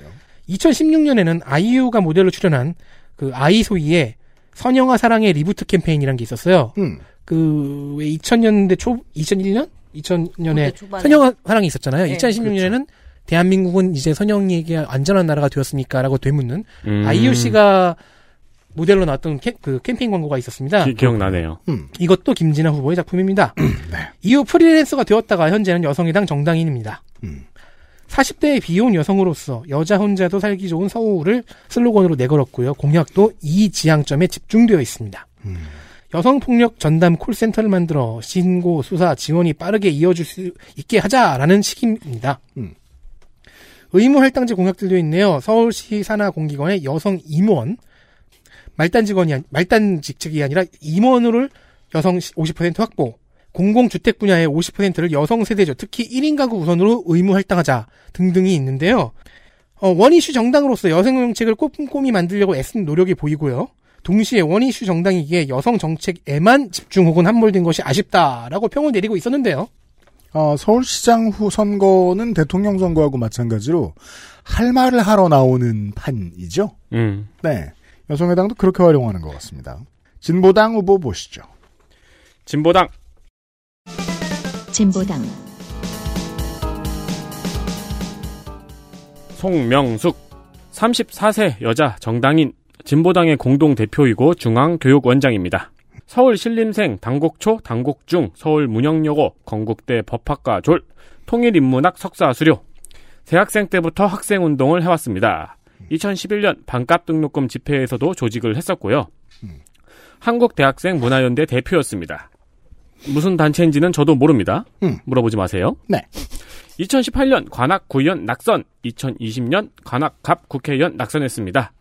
저번 총선 때 재산은 마이너스 784만 7천 원이었는데요. 음. 이번에는 마이너스 711만 8천 원. 그 사이에 학자금 대출을 좀 갚은 겁니다. 아, 그러네요. 네. 네. 축하합니다. 근데 조금 밀렸네요, 그 정도면. 어, 그렇죠. 네. 아, 근데 뭐, 그, 얼마나 거치 기간을 설정했는지는 모르는 거니까. 네. 네. 어, 그, 예전에는 저 통합진보당, 그 이후에는 민중당, 어, 거기에 조직과 돈, 네. 어디선가 살아 숨쉬고 있죠? 진보당입니다, 이번에는. 그렇습니다. 네. 2012년 집시법 벌금 100만 원은 반값 등록금 집회에서 생긴 정가입니다. 음. 블로그에 가보면은 MBTI가 아니고 MSTI를 할 수 있습니다. 그 뭐예요? 명숙 TI요. 명숙 to information인가요? 어, 송명숙 후보의 공약과 관련 있는 질문의 답을 선택하는 거예요. 음. 근데, 근데 장애인 이동권과 노동권 중에 하나를 선택하라는 질문 같은 게 조금 이상합니다. 예, 좀- 왜 그것 중에 하나를 선택해야 됩니까? 그러니까요. 잔인한데요? 오, 그, 이게 선택할 수가 없는 거예요. 성, 성, 성실하게 하고 싶은데. 네. 그래서 이렇게 하면서 해 보니까, 어, 저는 평화 쑥입니다. What? 네, 평화 쑥이고요. 그게 뭐야? 어, 궁합은 노동 쑥이랑 찰떡 궁합이라고 합니다. 궁합도 봐줘요? 캐캐 무겁군요. 그렇죠. 공약. 집 사용권이라는 개념을 제시합니다. 집 사용권. 양도, 소유, 증여, 매매를 할 수 없는 집을 제공하는 겁니다. 음. 그러니까 싱가폴 모델하고 비슷하죠. 네. 청년부터 시작할 거라고 합니다. 음. 그리고 구직 지원 프로그램의 요건을 완화하고 기업과 서울시가 해고 중지 상생 선언을 하면은 지원을 해주는 정책을 추진한다고 합니다. 네. 노점상 보호를 위해 관련법을 재정비한다고 합니다. 그리고 테헤란로를 2차선으로 만든다는 충공깽한 공약이 있는데요. 어, 나 어떡해. 어, 정확히는 2차선으로 만들어버리겠다라기보다는 네. 테헤란로가 2차선이 되어도 될 정도로 자전거 도로를 잘 만들겠다는 의미인 것 같습니다. 그 추정이잖아요. 네. 아니요, 그렇게 생각하는 게, 그렇게 추론하는 게 타당할 것 같습니다. 그렇죠. 오해 여지가 정말 많지만, 그나마 그거라도 돼야. 네. 그걸 2차선으로 만들면은 아, 맞다. 우리는 보궐선거를 또 해야 될 거예요. 그 말이에요. 그리고 성차별, 성폭력 사건에 대한 독립기구 신설. 직, 어, 요거는 조금 주목이 됐어요. 직장 내 성폭력 피해자에게 실업수당을 지급. 음. 생활 동반자 조례 제정 등이 있습니다. 네. 총선 때는 이런 얘기를 정말 많이 하죠. 그 공보에 나와 있는 후보 말고 다른 얼굴이 누구냐가 그 정치인의 오늘을 말해준다. 네. 송명숙 후보는 이정희 전 통합진보당 대표가 적극적으로 나, 나타나네요. 네, 같이 책도 썼습니다. 네. 그렇습니다. 자, 이제 무소속만 남았습니다. 무소속 정동희. 아이고, 저. 정동희. 예. 작년엔 저에게 있었는데. 52세 남자 경제전략 작가. 어, 어려운 말이에요. 네. 경제전략 작가. 책을 한 10권을 썼습니다. 대구 출생, 서울대 심리학과 경영 석사 졸. 육군 병장 만기 미팔군의 행정병이었네요. 음. 전과 없고요. 애널리스트로 10년을 활동했습니다. 그러니까 경제전략 작가겠죠? 네. 그리고 2006년부터 산업용 장갑업체인 대윤글로브의 관리 이사를 하고 있습니다. 어, 그래서 서울 시민들이 받은 그 명함보다 조금 큰 사이즈의 공보. 아, 그 작은 거예요? 네. 거기에 보시면은 목장갑을 끼고 있습니다. 그렇습니다. 그리고 목장갑이 한눈으로 봐도 quality가 좋음을 알 수 있습니다. 네. 아, 본인이 관리하고 있는 회사의 물품을 광고하는 겁니까? 아주 두껍게 칠해진 고무가 인상적이에요. 그게 고무가 그리고 두 겹으로 처리가 된 것 같더라고요. 네, 맞아요. 네. 목장갑을 끼고 거수 경례를 하고 있는데요. 네. 그 빨갛게 고무 처리가 되어 있는 장갑이잖아요. 음. 그래서 공보도 작잖아요. 음. 멀리서 보면은 머리에서 피가 뿜어져 나오는 것처럼 보입니다.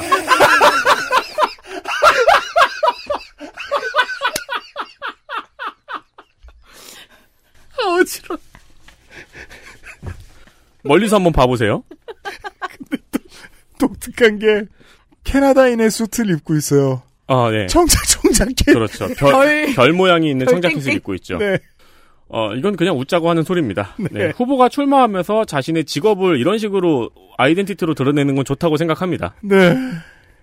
본인은 애널리스트 10년, 중소기업 대표 10년이라고 하는데 네. 일단 회사 정보에 나오는 실제 대표 이사는 다른 사람입니다. 아, 아, 관리 이사라고 하니까요, 뭐. 예. 네. 어, 이 대웅글러브는 사원수 10명, 음. 2019년 매출액이 61억에 영업이익 2억.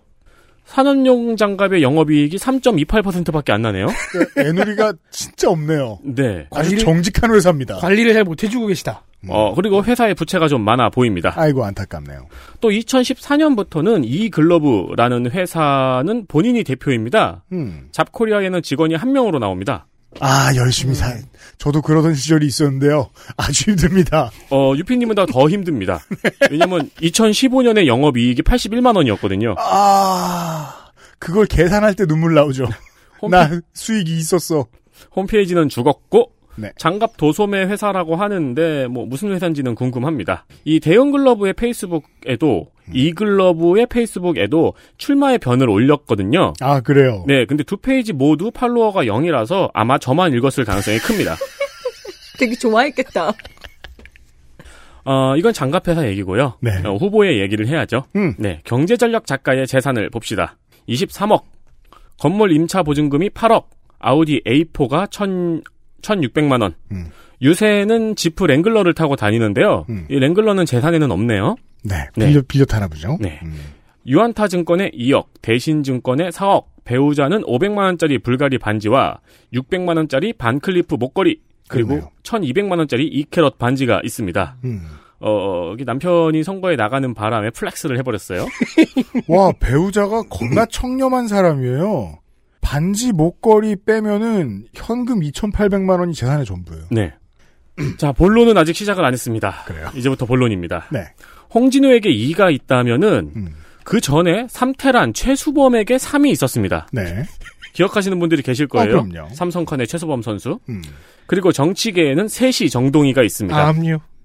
3번에 집착을 해서 기호가 3번인 정당에 일부러 공천을 신청해 왔던 것 같은 기록입니다. 아 강남의 민생당 후보. 네, 그 사람입니다. 아 기억나네요. 제 품에 있다가 윤세민에게 갔어요. 우리 저 저 저 떼구민하고 같이 붙었던. 맞습니다. 네. 어, 자, 한번 역사를 따라가 볼게요. 네. 2005년 음. 대구 동구 재보궐 선거에서 처음으로 한나라당에 공천을 신청을 했는데 네. 어, 원래 비례대표였다가 사임하고 나타난 유승민에게 밀려서 낙천합니다. 아. 이때부터 1번을 등지고 넘버 3를 찾아갑니다. 2018년 18대 총선에서 한나라당을 뒤로 하고 자유선진당으로 갑니다. 네. 3번이었죠? 네. 대구 동구 을에 출마했지만 거기에는 여전히 유승민이 있습니다. 낙선. 음. 10년의 시간이 흐릅니다. 2018년 7회 지선. 어느새 당적은 그 유승민의 바른미래당. 왜 여길 갔을까요? 그니까요. 바른미래당은 3번이었습니다. 아,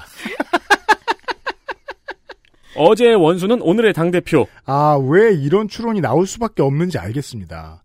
세 번 출마한 사람이 자유선진당, 바른미래당, 민생당일 가능성은 거의 없거든요. 그렇죠. 두 번째 3번을 달고 서울시의원에 출마했지만 낙선합니다. 음. 이때 공보가 되게 특이하게 남아 있어요. 그 헤드폰을 쓰고 헤드폰 잭을 손에 들고 공보에 듣습니다라고 써 있었어요. 조만간.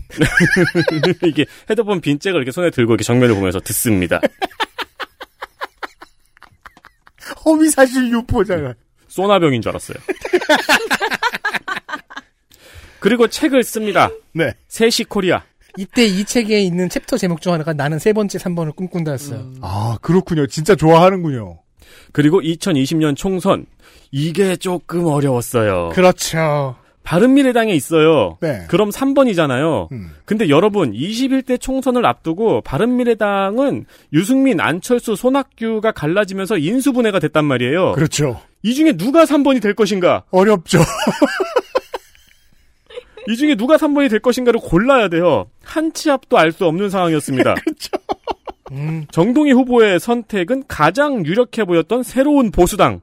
세보수당. 네. 네. 이게 웬걸? 새보수당은 선거 전에 미래통합당이랑 합당을 합니다. 번호마저 없어집니다. 2번을 달 수밖에 없어요. 음. 그럴 리가요.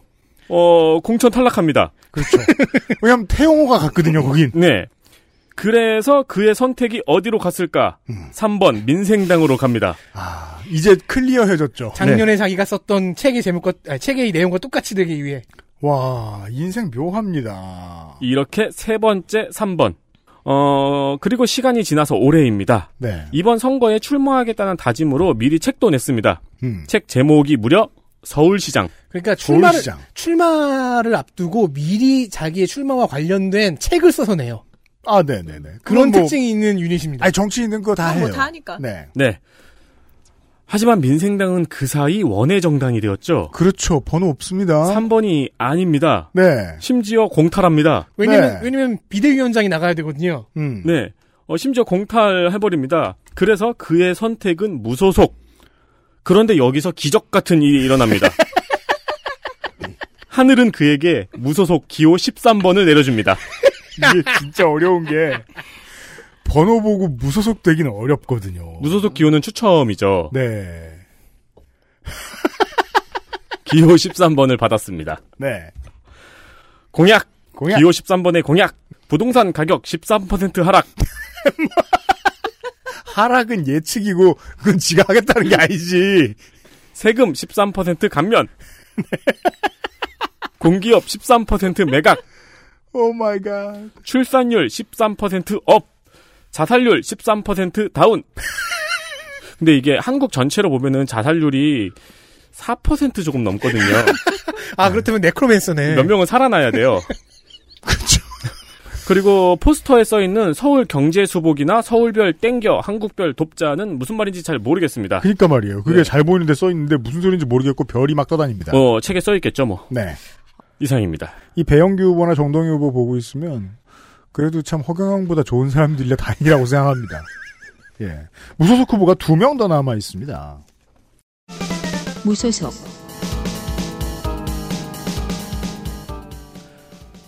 이도엽 36세 남자 작가 대구 출생 미시간 대학교 문학사. 근데 이게 문학사 괄호치고 경제학 전공 이렇게 써 있더라고요. 음, 네, 뭐. 맞습니다. 경제학사가 문학사로 나오죠. 아 네. 그래요? 네. 아 무지해서 몰랐습니다. 네. 고대 경제학 석사 카추사 어학병 병장 제대 가장 알 수 없는 후보입니다. 가장 독특한 공보입니다. 네. 일단 고조선 역사소설 주신지를 쓴 작가입니다. 주신이라는 단어가 나왔다는 것에서 환- 환단고기의 영향을 받았음을 알수 있네요. 음, 비슷하지만 이 작가는 독자 어, 독자적인 세계관을 창조합니다. 어, 그 그나마 다행입니다. 네. 파생환이에요. 그러니까 요하 문명, 홍산 문화라고 하는 음. 이게 중국에서 발견된 음. 고대 문화인데 그러니까 문명이라고 하기까지는 조금 모자라서 문화라고도 하고 문명이라고 주장하는 사람도 있어요. 네. 근데 여기서 발견된 문명 문명 문화가 고조선과 좀 비슷한 면이 있거든요. 그렇군요. 그리고 이제 고음을 토템으로 쓴다는 점 같은 것 때문에 음. 이제 음, 예상하시는 그 방향으로 해석이 많이 됩니다. 그럴 테지. 네. 그래서 이 고대 문화와 고조선과의 연결점을 시작으로 하는 역사 소설인 것 같습니다. 작가 본인은 촛불 혁명에 자신을 돌아보았고 자신을 돌아보다 보니까 내가는 나라를 위해서 정치를 하거나 아니면 한국사 소설을 써야겠다고 생각했다고 합니다. 둘 다 하고 있군요. 그렇죠. 그래서 동- 중국의 동북공정, 사드 배치 반대, 일본 식민사관에 대응하는 마음으로 썼다고 밝힙니다. 음, 민족주의자예요. 네. 어, 할 말이 없어서 네. 시놉시스를 알려드릴게요. 그건 또 찾죠? 어, 이북으로 나와 있는데 미리 보기가 한 10페이지 되잖아요. 다 사- 봤어요. 사진. 아니, 빠져들어 다 봤어요. 재밌구나. 고조선을 건국한 단군의 아버지 환웅과 치우씨 일족이 아이고. 기원전 2382년 메소포타미아 제국들의 간섭으로부터 벗어나요. 뜬금없이 메소포타미아. 그래서 거기서 동으로 이제 이주해 오고 있어요. 에덴 동산에서 튄 거예요. 네. 동으로 이주해서 곰족과 범족의 연합, 독자적인 나라를 세우려 합니다. 음. 그래서 동으로 이렇게 와야 되잖아요. 음. 이렇게 쭉 유라시아를 와야 되는데 네. 어, 이 길에 이를 알아챈 헌원 씨의 일족과 신농 씨의 일족이 이 연합을 막아섭니다. 그래서 전쟁이 발발하는 걸로 소설이 시작합니다. 확실히 환단고기의 영향을 받았지만은 음, 환단고기만큼 나가진 않았군요. 근데 재미는 있을 것 같지 않아요? 근데 이런 유, 그 스토리라인은 이우혁 씨의 치우천원기가 훨씬 재밌다고 봅니다. 아, 그게 있었구나. 그런 작품들이 많군요. 이우혁 씨가 한참 환을 믿던 철없던 시절에 쓴, 쓴 책인데 그게 훨씬 더 완성도가 높지 그건 않을까. 인기 많았죠. 어, 뭐 그렇게 시작하는 소설입니다. 관심 있는 분은 찾아보시고요. 음. 네. 그리고 잘 모르겠어요. 네. A4 용지의 대학 학부생 어설픈 레포트 같은 형태의 디자인을 가진 그렇죠. 네. 공보가 아주 놀랍습니다. 어, 이 후보의 블로그, 페북, 인스타, 트위터를 다 찾아갔어요. 네. 근데 텍스트가 너무 많아서 오히려 정보를 얻기가 어렵습니다. 음. 그러니까 블로그에서 이제 게시글을 보려 그러면은 왜 게시글 딱 해서 딱 열리잖아요. 글이 네. 좀 그런 느낌 있죠. 이렇게 안 자른 긴 같은 글. 전장김. 네. 멀리서 보면 코끼리가 보이고. 그 그렇죠. 멀리서 보면 막 이렇게 빈칸 따라 코끼리 보이고. 아그 아프로디테 보이고 막 음. 그러는 거. 그런 글들이 너무 많아서 이- 읽어보려고 했는데 어 민주당과 정의당을 지지한다고 여러 번 이야기를 하고요. 그래요? 예. 그럼 왜, 왜 출마했어? 그건 이제 자신 안 주니까. 그리고 공천을. 민, 어 저기 예비 후보 신청했었대요. 아, 정의당이에요? 민주당에. 민주당에? 네. 어. 민주당과 정의당을 지지에 기반해서 정치에 관련된 글을 자주 올립니다. 어, 그리고 유튜브에는 플룻을 연주한 동영상이 하나 있습니다. 가장 놀라운 것은 재산입니다. 지금까지의 재산 신고 사항 중 최초입니다. 뭔데요? 클릭해 보세요. 재산! 예금만 있어. 본인의 예금이 1억 1,290만 290만 원. 원이 있고요. 이것이 이제 재산의 전부입니다. 네. 따라서 그 이제 신한은행에서 그 숙식을 잔- 해결하려. 저 ATM 박스에서. 재산 내역이 이거 하나요. 예금이 100%예요. 이자 생활자라고 하기에는 너무 적죠? 많지가 않고, 그죠? 되게 미스테리하네요. 음. 선거 공약서는 제출을 하지 않았습니다. 어, 이거 1억 천만 원 예금에 이자만 먹고 사는 건 이슬만 먹고 산다고 하죠. 이거 네, 예금 은행에 가면 물도 많고 음료수도 있고 사탕도 있고 아, 그럼 이제 그 화장실도 깨끗하고 달력을 육포처럼 만들어서 뜯어 먹으면서 사는 거예요? 예금 100% 최초죠. 최초예요. 네. 공보의 공약은 촉불혁명 완수, 기후위기 해결, 지역 상생 서울로 지역 균형 발전인데요. 음. 이행 방안에 약간 이제, 뭐뭐 해야 합니다. 우리는 뭐뭐 해야 합니다. 산문, 산문. 우리는 뭐 이런 것이 필요합니다. 약간 그런 식으로 적혀 있습니다. 네. 거기까진 좋아요. 네, 이상입니다. 네, 그것만 좋아요. 서울시장 재보궐선거 마지막 후보입니다. 무소속 신지예. 실제로 구분 못하시는 분들이 더러 있다고 하죠. 그렇습니다. 기본소득당의 신지혜 후보와 신지혜 후보와 신지예 후보입니다. 30세 여자 정치인. 중학생 때 두발 자유 운동을 하고 고등학교에 진학하지 않았습니다. 그리고 대안학교인 하자작업장 학교를 나왔습니다. 네. 그 다음에 청년기업 오늘 공작소를 세웠고 고려 사이버대학교 문화컨텐츠학과를 졸업했습니다. 현재는 한국 여성 정치 네트워크의 대표입니다. 재산 영원으로 신고했고요. 정가 없습니다. 공직선거 경력은 3번 20대 녹색당 비례대표로 나왔다가 낙선, 지난번 7회 지선에 서울시장 녹색당 후보로 나와서 이름을 알렸죠. 그렇죠. 심지어 그때 정의당을 비롯한 원내 정당을 제치고 1.7% 득표 4위를 해서 주목을 음. 받았습니다. 맞습니다. 그 이후 21대 국회의원 선거를 앞두고 녹색당이 비례연합정당에 참여하려고 하자 탈당했습니다. 상당한 분란이 있었는데 어 뭐랄까 아주 어, 미스테리하게 그 기록들을 찾기가 좀 어렵더군요. 지난번 총선 전에 녹색당 당직자에게 성폭행을 당했고 네. 그 가해자는 올해 1심에서 준강간치사항이 인정되어서 징역 3년 6개월을 선고받았습니다. 그렇습니다. 총선 전에 이 일이 일어나서 탈당을 했다고 언론에서 밝혔습니다. 네. 그리고 21대 총선에서 서대문 갑에 무소속 출마하고 낙선했습니다.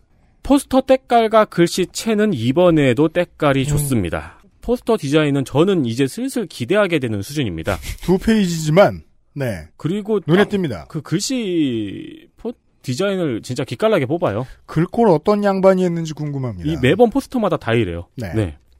공약 2050 탄소 중립 서울 시민 보장선 그러니까 이거는 복지의 기준선의 영역을 문화, 환경, 안전, 사회적 관계까지 확대를 해서 보장 기준선이란 이름으로 제시를 하겠다는 겁니다. 네. 그러니까 이제 챙기는 분야를 더 많이 만들겠다는 거죠. 그렇죠. 복지에서. 삶의 질을 판단하는 기준을 여러 가지를 만들어서 종합적으로 판단하겠다. 그렇죠.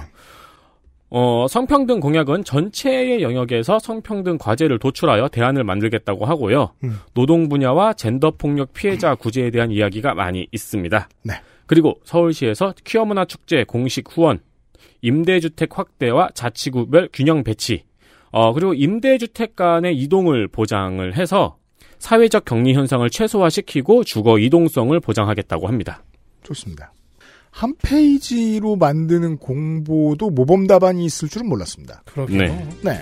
공보와 포스터 디자인 만드는 거는 어, 늘 놀랍습니다. 그렇군요. 네. 이럴 줄은 알긴 알았지만은 그 저희가 그 어, 놀다가 딴 일 하고 이제 열심히 인생 살다가 그 선거 방송하러 다시 모이면 첫 방송은 무조건 분량 조절 대실패죠. 그렇습니다. 네. 뭐 지역구 하나 보셨고요. 사장의 입장에선 피눈물이 납니다. 이제야 광고를 틀어요? 곧 돌아오겠습니다. XSFM입니다.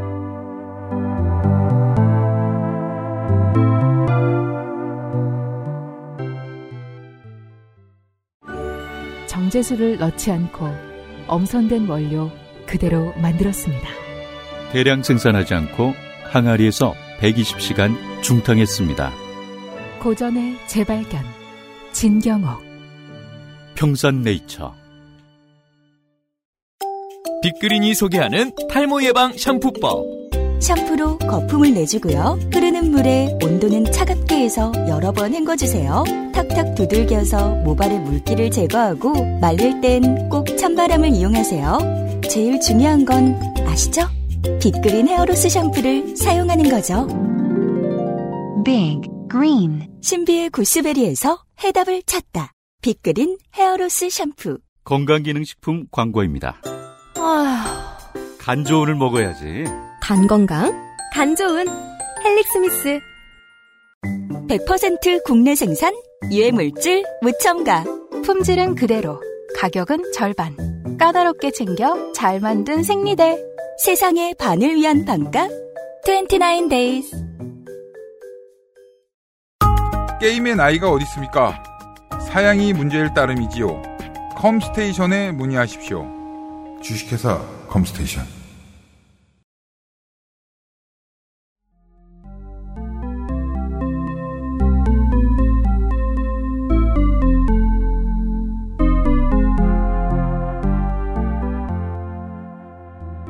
그것은 알기 싫다 특별기획 어, 20일 재보궐선거 데이터 센트럴 첫날입니다.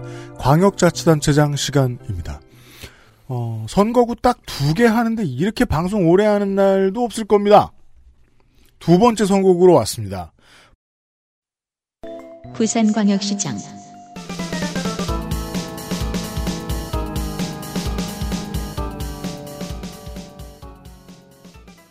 민선 8번 뽑아서 단 한 번 다른 정당으로 넘어왔던 부산광역 시장. 권력형 성범죄로 전임의 임기가 2년 만에 마무리됐습니다. 0406년도는 범진보 도합 30%, 10년도부터 민주당의 득표율이 40%를 넘었다는 것이 여당의 희망의 기록이 되려고 해야 될 수가 없습니다. 그 다섯 번의 선거 중 네 번은 후보가 오거돈이었기 때문입니다. 일본의 간사이 지역을 발전 모델로 삼기도 하지요. 모든 면에서 수도권에 있는 것을 다 갖춘 경제권으로의 도약이 국제공항 덕분에 이번 선거의 화두가 됐습니다. 더불어민주당. 더불어민주당 김영춘 59세 남자 부산생 성지초 개성중 부산동고 고대 영문과 문과대에 수석 입학했으면 착하게 살아야 했지만 총학생회장 사면된 민주화 운동 전과 한 건 84년 11월 민정당사 점거 사전 과, 사건 관련 구속입니다. 본인은 수형으로 인한 소집 면제 장남은 제2탄약창에서 올 2월에 제대했습니다. 꿀빨기도 바쁜데 한 달 만에 야속한 아빠는 선거를 뜁니다. 방종할 수가 없어요. 서울 광진의 25평 아파트와 부산진의 배우자 소유 전세권, 그 외 거의 모든 재산은 예금, 부모와 장남의 것을 포함한 재산이 11억 원, 체납은 없습니다. 공직선거 3승 3패 부산 민주당의 정신적 얼굴들 중 하나입니다. 문민정부 청와대 정문, 정무비서관이 프로페셔널 정치인의 출발, 87년 통일민주당으로 당적을 처음 가진 마지막 상도동계, 상도동계니까 민자당원이 되고 신한국당에서 처음 출마합니다. 근데 마지막 상도동계라는 말은 제가 한 5년간 들었던 것 같아요. 네. 뭐 막둥이 뭐 그래서 YS의 뭐 마지막 막내 아직- 아들 같다 뭐 이런 거. 아직 사지가 움직이거든요. 그러니까 이 양반들 뭐 김무성 의원이나 이런 만에 걸어다니면은 계속 마지막 상, 상도동계 막내 이런 소리 할 겁니다. 그러니까요. 예. 대신에 뒤집어서 얘기하면 동교동계 막내들은 지금 다 늙었어요. 평균 연령이 조금 더 높아요. 이 사람이 안 늙었다는 얘기는 아닙니다. 서, 울 광진 갑에서 한나라당으로 초선. 이후 03년 열린우리당 창당 멤버이자 소위 한나라당 탈당 개혁파 독수리 오형제. 열린우리당으로 서울에서 재선 후에 부산으로 간 지역구도 타파의 알려진 아이콘. 대구의 김부겸이라면 안 알려진 아이콘. 어, 안 알려졌잖아요. 슬프다. 서울과 부산 모두에서 당선된 최초의 삼선 국회의원입니다. 아니 근데 안 알려졌는데 왜 아이콘이에요? 안 알려짐의 아이콘. 안 알려져. 아, 클릭할 그러면, 수 있, 야, 그러면 안 알려지면 아이콘으로 알려졌잖아요. 클릭할 수는 있잖아. 제가 지금 알리고 있는 거예요. 아, 근데 저도 알고는 있었어요. 몰라줌의 아이콘. 이게 오거동거 더불어서 부산에서 계속해서 도전해왔다. 이번에 서울, 부산 모두에서 당선된 최초의 삼선 음. 의원이라니까요. 20대 국회 기록 출석은 본회의 75%, 문광이 96.74%, 20대 민주당의 출석부가 너무 좋아서 평균을 하회합니다.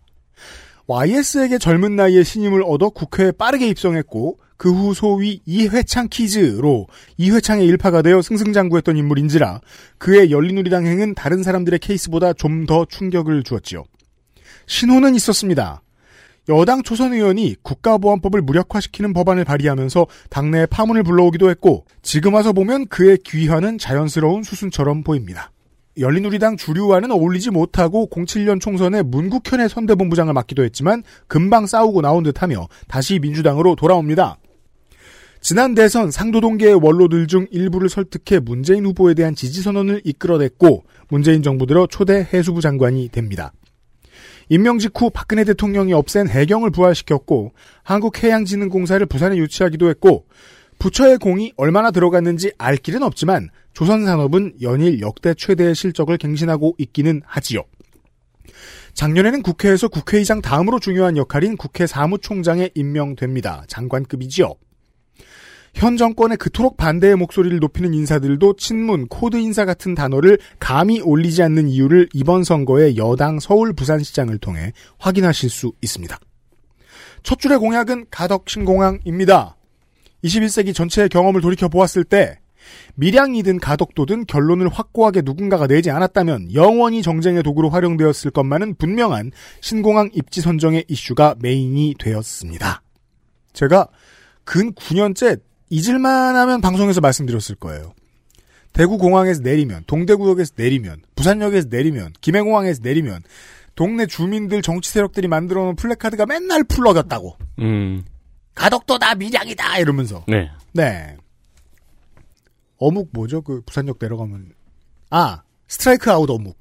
스트라이크 어묵 사 먹으러 가는데 그 나와 있는 분들이 그 저저 뭐냐 가덕도 신공항 주장하는 풀 저 뭐냐 나눠주고 어, 선전물 맞아요, 맞아요. 늘 그랬어요. 그거 잔뜩, 가면. 잔뜩 들고 맥주 먹으러 가잖아요. 그쵸. 그리고 친구들한테 자랑하고 나 이런 거 받았다고. 네. 부산 오면 이런 거 준다고. 아, 부산에서 어묵이랑 맥주 먹으면 맛있는데. 서울역에도 매장도 있고 막 이러잖아요. 서울역인가? 하여튼 역, 역. 서울대 병원 지하에도 있어요. 그게 서울에도 있는지 모르겠는데 부산에는 어묵을 구워가지고 맥주 안주로 주는 데가 있 어디 갔어? 국회 사무총장 했고 가덕도 했고. 아 그래요. 경남 어디든 한시간 내로 갈 수 있는 공항을 만들겠다는 정도의 아젠다를 내세웁니다. 그 외에도 기초 인프라 확장 이거는 사실 이제 내일 이야기할 의령 군수한테 물어보고 할 공약이라고 저는 생각합니다. 가기 쉬울까요, 과연? 그 외에도 기초 인프라 확장에 대한 공약이 많은 것은 발전하고 있는 부울경이니까 허황되었다 평가하기 어렵습니다. 옛 경부선, 화명, 사상, 부산진 구간 지하화는 서울의 둘레길과 비슷한 개념입니다. 산이 많은 부산 같은 대도시는 걷기가 좋지 않지요. 부산은 올해부터 고교 전학년 무상급식이 정착되었습니다. 급식 의무화가 좀 늦은 편이고 조희연 서울교육감이 던진 이후 결국 전국 확대된 유치원 의무급식은 대구, 세종, 부산만 아직입니다. 이번 공약에 들어가 있습니다. 열린우리당 시절 유시민 작가에 대해 저토록 옳은 말을 저렇게 싸가지 없게 말하는 것도 제주라고 말한 장본인인데 거봐요 안 알려짐의 대명사예요. 왜 난 알고 있었는데. 아니, 그 말은 알아요. 그니까 그렇잖아. 네. 예. 사실 이 사람 뭐 세계 기록 가지고 있을지도 몰라요. 그렇게 말한 장본인인데 정작 본인은 말수가 적은 것으로 유명합니다. 저토록 옳은 말을 그냥 하지 않는 편이라고 해석할 수 있습니다. 되게 부끄러워하는 거 같아요. 자기가 연설하면서도 막 그게 딱 느껴져요. 그게 그 저 이인영 장관이나 김영춘 의원 같은 사람 보고 있으면 아니 저 험한 정글에서 삼선사선하면서 살아남은 사람들이 어떻게 저렇게 말주변이 없지 싶은 놀라운 인물들이 덜어 있어요. 네. 네. 보다 보면 부끄러워하지 마. 네가 뭘 잘못했다고라는 생각이 나- 들죠. 네. 중량감 대비 미디어의 노출도에 있어서 서울의 박영선 후보와 아주 크게 비교됩니다. 하는지도 모를걸요, 지금. 이쪽에선. 그러진 않겠죠. 너무 안 근데 실제로 너무. 그러니까 우리는 또 서울 지역에 사, 서울 지방에 사는 사람들이다 보니까 서울의 미디어들을 접하잖아요. 서울의 미디어들을 접하고 있으면은 지금 부산 시장의 구도가 박형준 대 반박형준처럼 보이죠. 어, 네. 박형준 후보 아니 저 국민의힘 후보 보시죠. 국민의힘 박형준, 61세 남자. 거의 요 연령대가 비슷하게 나오네요. 네. 예, 정당인 부산 직할시 수영구 망미동 출생입니다. 우리가 제일 좋아하는 60세가 좀 적어요. 음, 맞아요. 이게 박수도 쳐주고 막 그랬었는데. 그러니까요. 부산광역시 해운대구 달맞이길에 지금 현재 거주는 하고 있고요. 병역을 아, 좋은 데 사네요. 예, 병역을 보게 되면 본인이 1980년에 병역 판정 검사 연기, 그러니까 재학생이었고 그리고 그때 연기를 했는데 81년 6월 15일에 병종 전시글로 역, 그러니까 근시와 부동시인데 이게 뭐 시위를 하다가 네. 음, 뭐 다쳐서 뭐 그렇다는 얘기를 하더라고요. 그렇습니다. 그리고 장남은 육군 병장 전역을 했습니다. 어, 예. 교도소에 있었, 경비교도 되었네요. 예. 화려한 경력에 비해서는 그 그게 없어요. 뭐라 그러죠? 잡혀간 경력이 없어요. 웬만하면 왜 그렇게 집시법이라도 하나 있을 줄 알았더니 없는 게 저도 의외였습니다. 네. 서울 숭덕초 그리고 동대부 중 대일고등학교 졸업했고 고려대 대학원 사회학과 박사과정 졸업을 했습니다. 재산은 48억 2015만 8천 원을 했는데 제가 혹시 몰라서 옆에다 플러스 알파로 이렇게 해놨습니다. 아 그래서 계속 매일 알파가 얼마만 하냐의 문제인데. 매일매일 발견되고 있더라고요. 그러니까 저도 관심 있으니까 보게 되니까 매일매일 이렇게 땅도 많이 찾아주고 언론에서 집도 찾아주고 사실 이게 그 한국이 가장 놀라운 발견을 올해 한 것이 저는 그 광화문 길 바닥의 유적이라고 생각하거든요. 그거 모르고 평생 다녔다는 거 아니에요. 그렇죠. 서울 시내 네. 한복판을. 네. 근데 지금 부산을 그렇게 훑고 있죠. 민주당의 당직자들이. 박형준 재산 찾기. 어, 측량 기사를 따도 괜찮을 것 같습니다. 그럼 그 측량하는데 또 따라가야겠네요. 네. 서울, 그렇죠. 서울 후보가. 네, 전 중앙일보 기자였고요. 그 네. 전에는 월간 말지라고 기억하실 겁니다. 그렇습니다. 그 편집위원이었습니다. 제가 이거야말로 정말 네. 드라마틱한 움직임이죠. 아, 그때- 말에서 중앙일보로 갔습니다. 네, 뭐 그 기사를 찾아보니까 아주 대단하더라고요. 뭐 민자당 합당 비판하고 막 우연히 파워 농축산인이 발견했어요. 말지의 이 서슬퍼런 박형준 기자의 논평을. 오. 네. 그래서 괜히 발견했습니다. 바빠 죽겠는데 괜히 또 읽어봤잖아요. 그래서 예, 동아대 사회학과 교수가 아 근데 그 말지 얘기를 잠깐 해보면 그때 장기표 음. 또 나오면서 사랑의 정치인으로 나옵니다. 그렇죠. 그리고 이재호 다 나옵니다. 우리- 김문수 다 나옵니다. 허경영, 허경영 후보와 같은 한솥밥을 먹었던 분들. 요즘 막간 양반들은 진짜 다 나와요. 그때 말지를 중심으로 해서 엄청 그런 뭐 민중, 민주, 통일 이런 이야기들이 네. 많이 오고 갔다. 이런 아주 그럼 그 당시에 민중당은 무슨 일이 있었던 겁니까? 그러니까 말이에요. 미래를 알 수 있었다면 창당하지 않았을 거예요. 예, 동아대 사회학과 교수고요. 네. 전 국회의원이었죠. MB의 책사였습니다. 음. 2007년 대통령직 인수위에 들어가면서부터 대통령실 홍보기획관 그리고 청와대 정무수석, 대통령 보좌관을 지내서 두루두루 이렇게 대통령 옆을 지켰습니다. 그 경력이 요즘 아주 가끔 문제가 되는데요. 바로 사찰에 관여를 했느냐 안 했느냐입니다. 뭐 사대강 관련한 사찰이죠. 음. 어, 선거는 세 번 나왔는데 2004년에 한나라당 부선 수영구 후보로 나와서 당선이 됐습니다. 어, 의외로 그 2012년에는 새누리당의 경선 룰에 변경에 반발을 해서 불복 그리고 무소속으로 출마를 하고 낙선을 했습니다. 그런 적이 있습니다. 그리고 다시 당의 품으로 포로로 돌아왔죠. 네. 포로로 포로로 돌아왔어요, 진짜. 적당한 표현인 것 같아요. 네. 국회의원 신분으로 이 부산에 어떤 족적을 남겼는지는 모르겠고 음. 청와대에 있을 때 허남식 전 부산시장과 콤비로 부산의 그린벤트를 많이 풀어준 것이 그, 그렇습니다. 어, 부산시 아주 미담으로 이렇게 돌고 있습니다. 누군가에겐 선물이고 또 누군가에겐 환경 파괴이고 그렇겠죠. 네, 이건 뭐 수영 구민 여러분들이 아시겠죠. 뭐 그린벨트의 역사를 한번 훑어보면 어쨌든 박정희 전 대통령이 만든 아주 독특한 그 녹색 개념이거든요. 뭐 음. 역사적으로 좀 이- 일이긴 합니다. 음. 자 공식 사이트에서 보게 되면 경력과 저서만 확인할 수가 있습니다. 그래요? 리고 예, 그리고 칼럼과 갤러리는 제가 없어요? 어, 아 재산? 아니 그냥 해본 소리예요. 아 예, 갤러리는 이렇게 눌러보면 모바일 전용이어서 이 노트북으로는 확인할 수가 없어서 저처럼 이렇게 노안이 이제 오기 시작하면 보기 굉장히 어려워요. 그리고 블로그에는 칼럼이 30개가 있는데 갤러리는 또 비어 있고요. 그래서 홈페이지라는 또 카테고리가 있어서 눌러 보면 또 다시 공식 사이트로 연, 결이 되고 되게, 되게 뫼비우스의 띠 위에서 반복을 하는 느낌입니다. 확실히 지난번 총선 때도 제가 짚어드렸습니다만은 점점 웹 서비스와 멀어지고 있죠 후보들이. 네, 그래서 이제 네. 선거운동에서 이런 공식 홈페이지나 블로그의 생명에 이제 끝이 나고 있는 것은 아닐까. 네. 예, 그래서 아니면 데센이 그동안 너무 놀려 먹어가지고 안 하는 게 낫다 이렇게 그러니까 말이에요. 판 단했을 수도 있어요. 저희가 참 개걸스럽게 해먹었는데. 네. 페이스북에 보니까 수산시장을 찾아간 사진들이 있습니다. 그래서 보통의 후보들은 이제 삼진 어묵을 먹든가 아니면 그렇죠. 떡볶이를 먹는데 음. 박형준 후보는 특이하게 전복, 문어, 생선을 잡는 사진이 쭉 올라와 있습니다. 음. 지금 제가 사진 하나 그냥 심심해서 보여드리는데 생선이 이게 참돔으로 보인다고 하더라고요. 이렇게 낚시에 눈이 밝으신 분들이 음. 비싼 생선을 알아보는 눈은 분명 있는 것 같습니다. 고등어도 아니고 뭐 그죠. 아니고 전복. 음, 문어 생선을 이렇게 잡은 사진이 올라와 있고요. 아니 부산 분들은 기본적으로 그 정도는 아시지 않을까요? 근데 그것도 되게 오해래요. 큰 오해예요. 아, 네. 네. 부산 사람들 중에 회 안 먹는 사람도 있고 그렇다고 그렇게 얘기를 제가 굉장히 저 강력하게. 친한 아는 동생이 저랑 친해지고 제일 먼저 했던 말이 그거였어요. 이 서울 사람들은 내가 수영 못한다 그러면 뭐라 그런다고. 그렇잖아. 제가 그랬거든요. 파전 먹을 때 꼭 동네로 가냐고 그랬더니 정말 짜증내더라고요. 왜, 왜 파전을 먹을 동네까지 가냐, 막 이러면서. 자, LCT와 홍대 입시, 재산 신고 누락, 사찰 문제 등등. 악재라면 악재인데요. 이 서울발 난타전에 묶여 비교적 조용한 선거가 치러지고 있습니다. 그런 편입니다. 어, 뭐, 부산 사람, 안 부산 사람, 큰 관심 가는 이 가덕도 신공항은 건설된다라는 전제로 치러지는 부산 선거이다 보니까 관련 공약이 좀 줄줄줄 나와 있는데요. 가덕도 신공항에서 2030 엑스포를 열기로 했나 봐요, 부산에서. 이 엑스포 개최지인 북한까지 도심까지 직결하는 셔틀, 열차라고 해야 되나요? 음. 도심형 초고속 철도. urban loop 건설 공약이 있습니다. 시속 300km로 도심을 주행하는 urban loop를 도입해서 부산을 주요 생활권을 이제 15분 내에 연결하겠다라는 그런 공약인데요. urban loop는 초음속 진공을 활용해 도시와 국가를 이동하는 하이퍼루프 기술을 도시 내 이동 여건에 맞게 적용한 최첨단 도시교통 수단이다.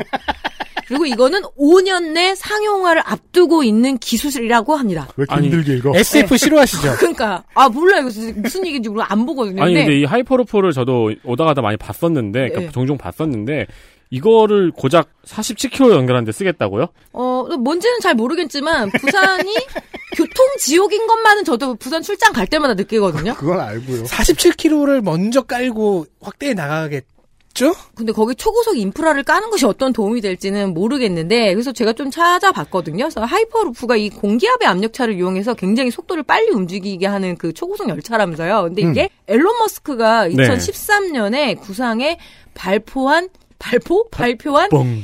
개념이래요, 개념. 그러니까 이게 뭐 상용화되고 이런 데는 되게 한참 걸리는데 박형준 후보 측에서 물어는 봤나 봐요. 이게 되겠느냐라고 했더니 당연히 그 회사에서는 부산시에서 이런 걸 한다 그러면 기술도 팔 수 있고 하니까 아 부산은 가능하다라는 대답을 얻었다라고 이렇게 자랑스럽게 이야기를 하고 있습니다. 네. 이게 최고 속도가 1000km가 넘게 나오는 걸로 알고 있는데 이론상으로는 45km. 제가 좀 학계 언저리를 좀 왔다 갔다 해봐서 아는데 이 새로운 이론에 한동안 꽂히면 주야장천 그것만 파는 경향이 있거든요. 아, 뭐, 그래서 이 지금 후보가 예 후보가 어쨌든 학계 사람이잖아요. 음. 교과서도 많이 쓰고 그래서 하이퍼루프 지금 엄청 꽂혔어요. 제가 보니까. 강아지예요? 땅 파는? 어, 그래서 맞아요. 어려운 이야기이긴 하지만 하여튼 그렇다라고 하네요. 근데 저는 그거보단 부산 시내 교통 대책은 그 초고속이 필요한 것이 아니라 뭔가 좀 정리정돈이 필요하지 않을까. 그렇죠.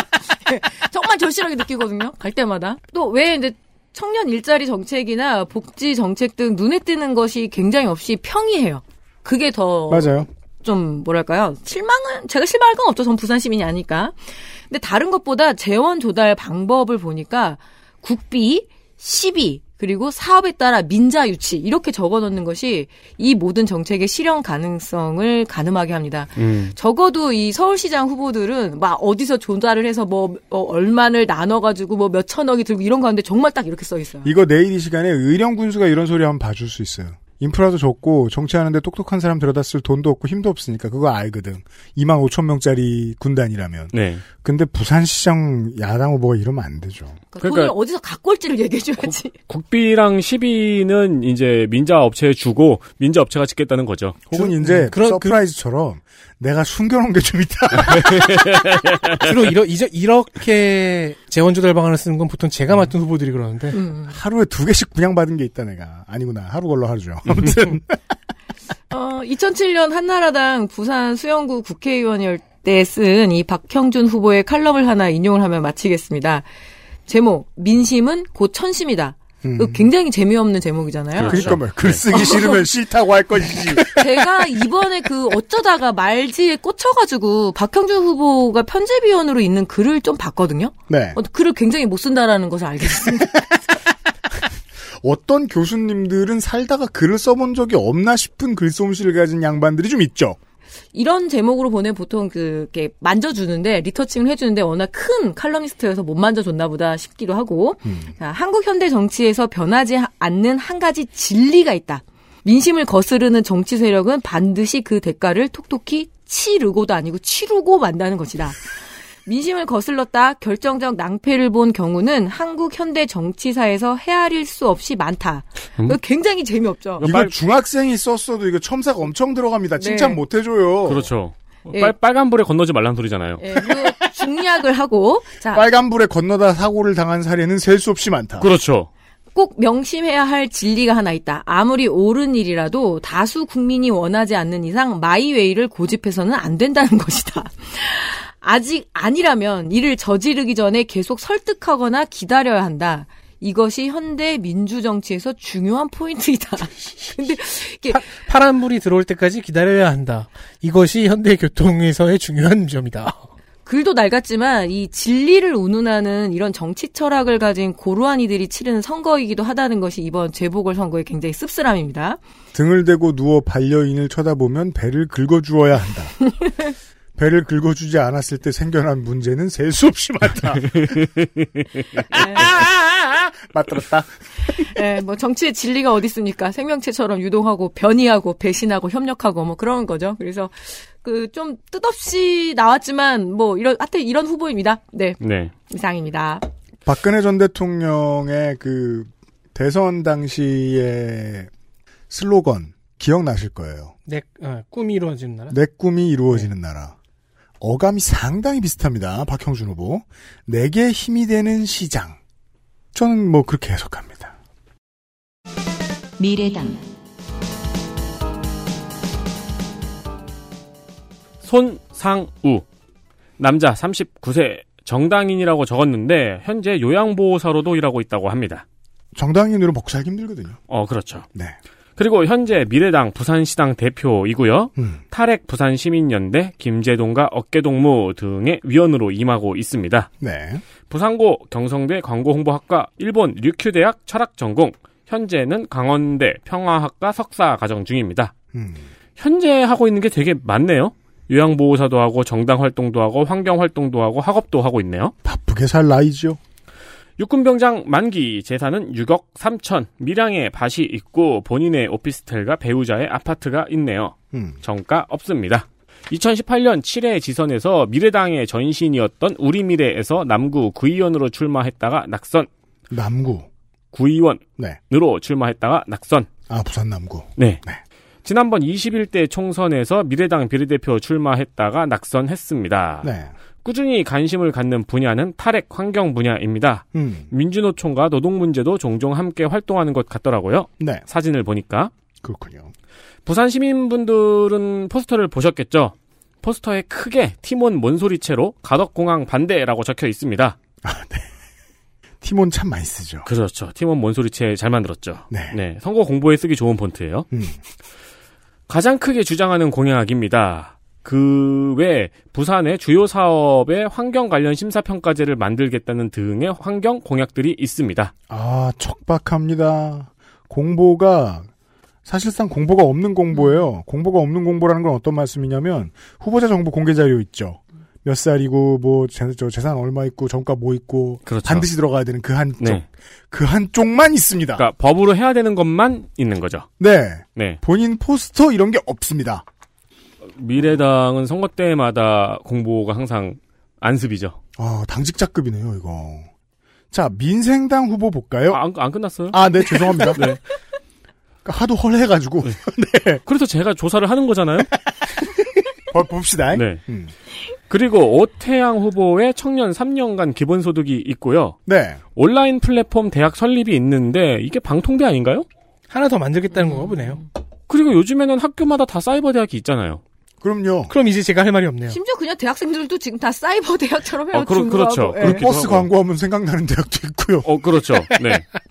어, 그리고 주한미군 세균 실험실 폐쇄 등이 있습니다. 네. 어, 아까 끝나도 될 뻔했네요. 근데 주한미군 세균 실험실 폐쇄는 중요합니다. 네. 그럼요. 민생, 아, 부산 분들은, 부산에는 그, 서울 땡이버 대학 같은 곳이 없나요? 그 노래로 사람 괴롭히는? 있을 텐데요. 그러니까 그 대학이 뇌리에 박힌 것도 아마 수도권에 한정될 거예요. 그니까 말이에요. 우리 이렇게 괴로운데 몰라주시네요. 어. 그렇죠. 근데 사이버. 대학이라서 아닐 수도 있고. 아니 근데 요즘에는 학교마다 다 평생 교육해가지고 사이버 대학이 있고 음. 그리고 방통대도 부산에 있고 그러니까 이거는 굳이 저- 관에서 지금 나설 필요가 없을 것 저희가 같아요. 이 논의를 하는 이유는 저게 무슨 공약인지 모르겠다는 뜻입니다. 그렇습니다. 네 그렇습니다. 네, 민생당 후보 보시죠.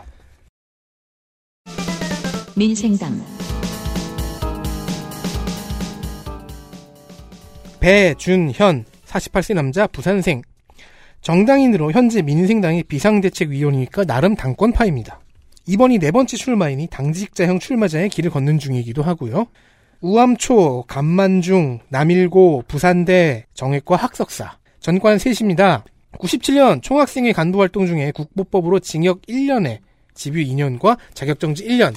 이건 억울하죠. 이건 2년 뒤에 사면 복권됐습니다. 자, 이렇게 민주화의 힘을 쓰면 후일 음주운전을 하게 됩니다. 그렇죠. 아 오랜만입니다. 제가 이런 말은 원래 안 하려고 그러는데, 과학이죠. 2008년과 2016년에 100만 원과 150만 원 음주운전. 대리운전 호출이 안 되는데 가까우니까 내가 몰겠다 했다가 걸렸다고 합니다. 네. 둘 다인가요? 둘 다라면 배우지 못한 거, 실수해서 배우지 못한 건 아닙니까? 제가 예전에 설명드린 적 있죠. 대리운전 기사가 오실 때까지만 차를 몰았다. 라고 말했는데 신고를 당했죠? 그러면 그 대리운전 기사에게 큰 진상짓을 했을 가능성이 높습니다. 이 경우는 안 왔다고요, 아예. 아, 혼자 갔다 오냐? 네. 네. 안 왔는데 그냥 나쁘네요. 요즘에 진상짓 하면은 네. 대리운전 기사들이 음. 주차장 입구에다 세워놓고 간대요. 그거 운전하면 음주운전이잖아요. 그럼 이렇게 저 이번에 수혜주 운하처럼 네.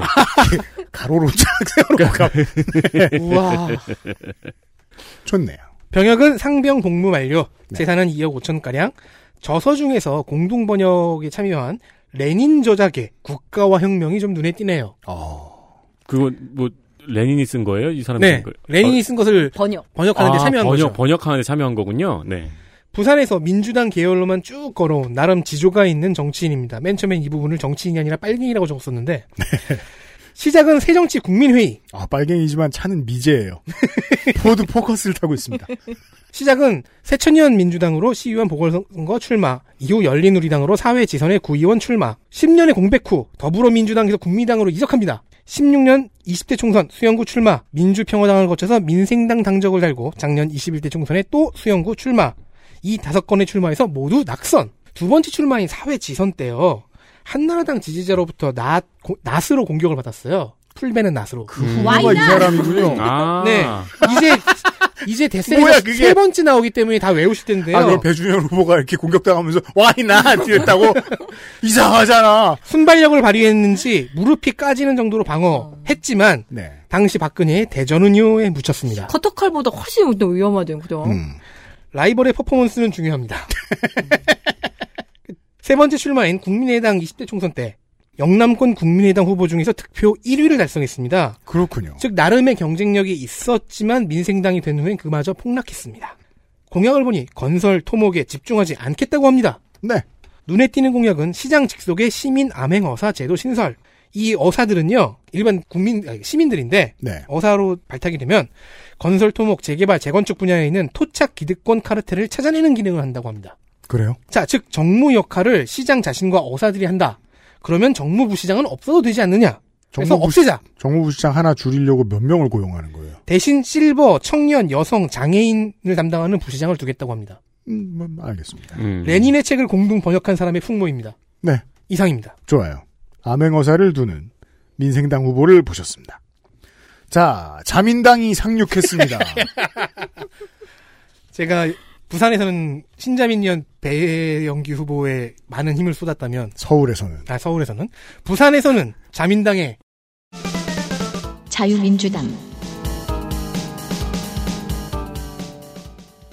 정규재 후보입니다. 네. 60 헬마우스 코너를 들으셨다면 거기서 만난 그 인물입니다. 64세 남자 그 정규재 네. 끝. 호는 TV. 아, 그렇죠. 그 정규재 끝 이러고 싶지만 살펴보겠습니다. 음. 재산이 45억입니다. 출생 이런 거 다 건너뛰고 합니다. 왜냐면 한 유튜브 하거든요. 재산이 45억인데요. 네. 부동산을 보면요. 음. 강남과 서초에 몰려 있어요. 부산의 유일한 부동산은 해운대의 월세 보증금 5천만 원뿐입니다. 음. 선거 사무실이죠? 사무실이겠죠. 네. 그런데 주거는 해운대로 적어냈습니다. 사무실에 자는 거죠. 병역은 부산 경찰청에서 일병 만기, 장남은 육군 대위 만기, 차남은 공군 병장 만기. 그러네요. 자식과 배우자가 다 강남 서초, 강남 서초, 강남 서초네요. 기러기 아빠네요. 최종 학력은 고려대 철학과 졸업 경영학 석사입니다. 음. 한국경제신문에서 오래 근무하면서 주필까지 승진했고 이명박과 박근혜 자문위원이었고 그 이름도 찬란한 펜앤드 마이크의 주필이었으며 현재는 자유민주당 자민당 최고위원입니다. 펜앤드 마이크 비상장 주식 4만 주가 있어요. 그게 4억 원이에요. 오. 뭐 오야 이거 휴, 휴지잖아. 아, 그래도. 아니죠. 매출이 나오는데 왜 휴지예요? 그런가? 그럼요. 매출이 나오는데 어떻게 휴지예요? 그동안 저희가 열심히 했던 어, 명절 맞이 기사 읽기 놀이를 들으셨다면 펜앤드 마이크의 사명에서 심지어 저희도 소비했는데.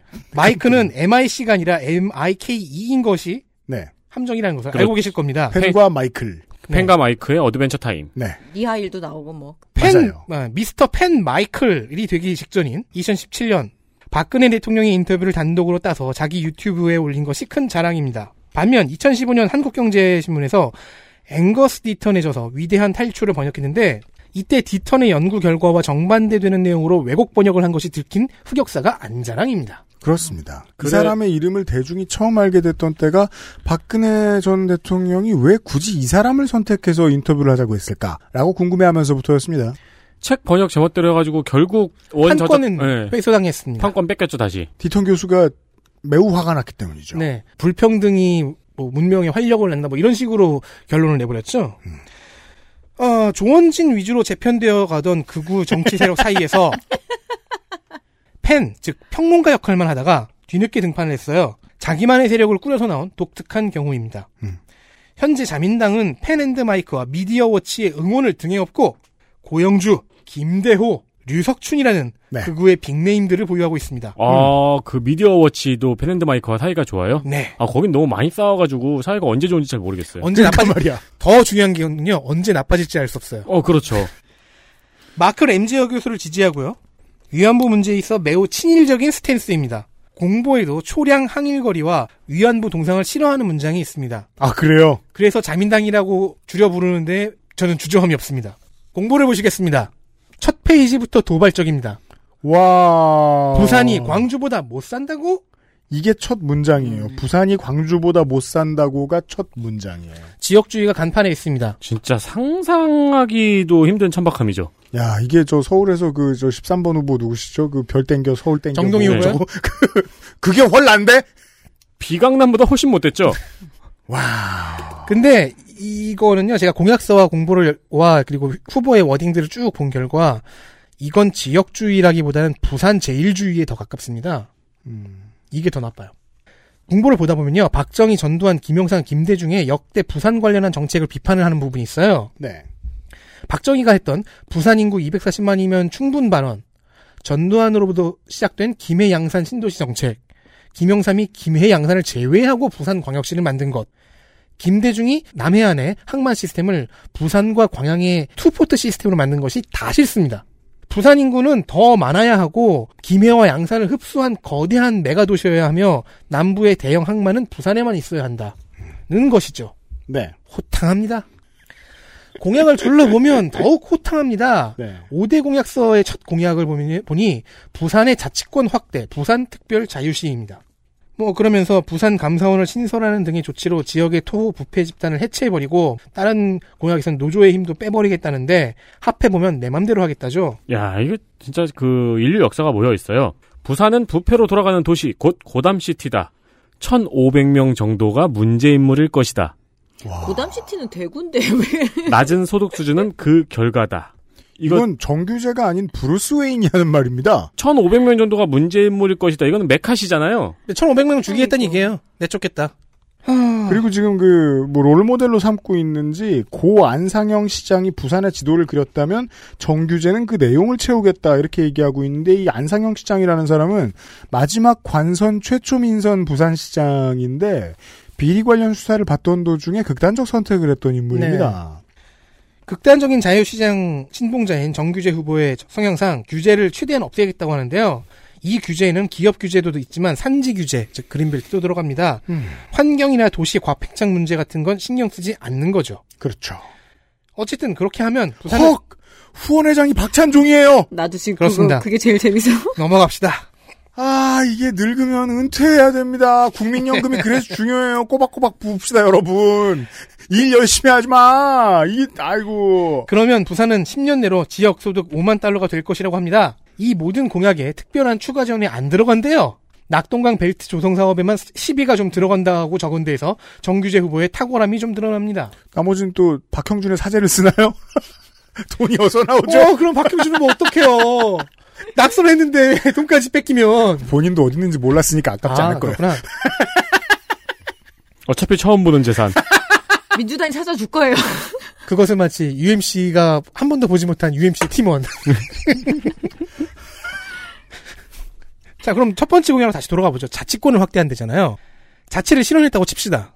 그러면은 부산만의 공용어도 따로 만들겠대요. 영어가 제2 공용어가 됩니다. 진짜요? 네. 그럼 제1 공용어, 제1어는 그 동네 표준어일 부산말. 그러니까 한국어, 부산 부산어. 상어는 네. 한국어겠죠, 어쨌든. 자, 그리고 외교에서도 부산 자치적인 부분이 드러나야 합니다.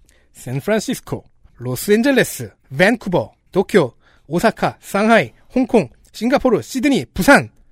공통점은 태평양 연안 도시라는 것이죠. 아, 아, 난 공통점은 부루마블이라고 생각하고 있었는데. 따라서 이 무인도. 따라서 이들을 모아 태평양 도시국가 연맹을 만들고 무관세, 무비자, 무세금 최소 규제를 추진합니다. 그러면은 부산까지만 무관세 무비자가 되는 거예요? 그런 거죠. 김해로 나갈 때 관세가 붙게 되네요. 그렇게 되죠? 아이고. 그러면은 부산에 배대지 업체가 있으면 되네요. 그렇죠. 굳이 뉴저지에 묶어놓을 필요가 어, 없어요. 그렇죠.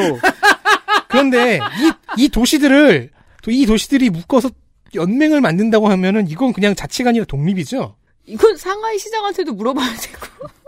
물어볼 사람 되게 많습니다. 샌프란시스코 많죠. 시장, 되고. LA 시장, 밴쿠버 시장, 도쿄 도지사 그리고 저 가운데 있는 저 폴리네시아나 미크로네시아의 국가 원수들을 좀 만나죠. 그렇죠. 호놀룰루 시장이나 하와이 주지사라든가. 길게는 알리하고 아마존에도 물어봐야 돼요.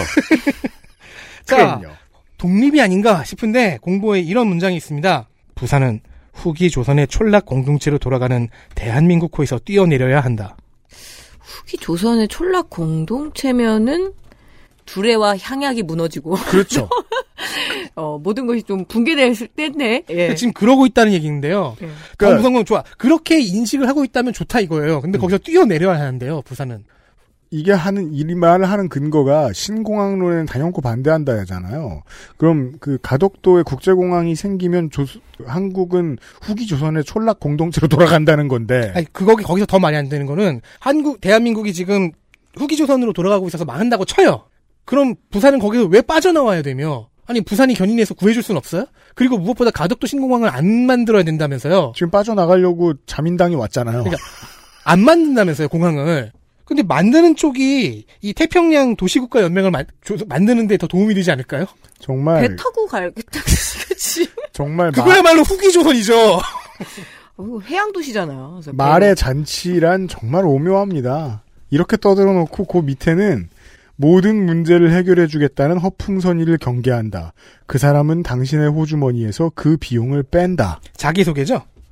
라고 말하고 있어요. 미니홈피 좌상단에 그렇죠.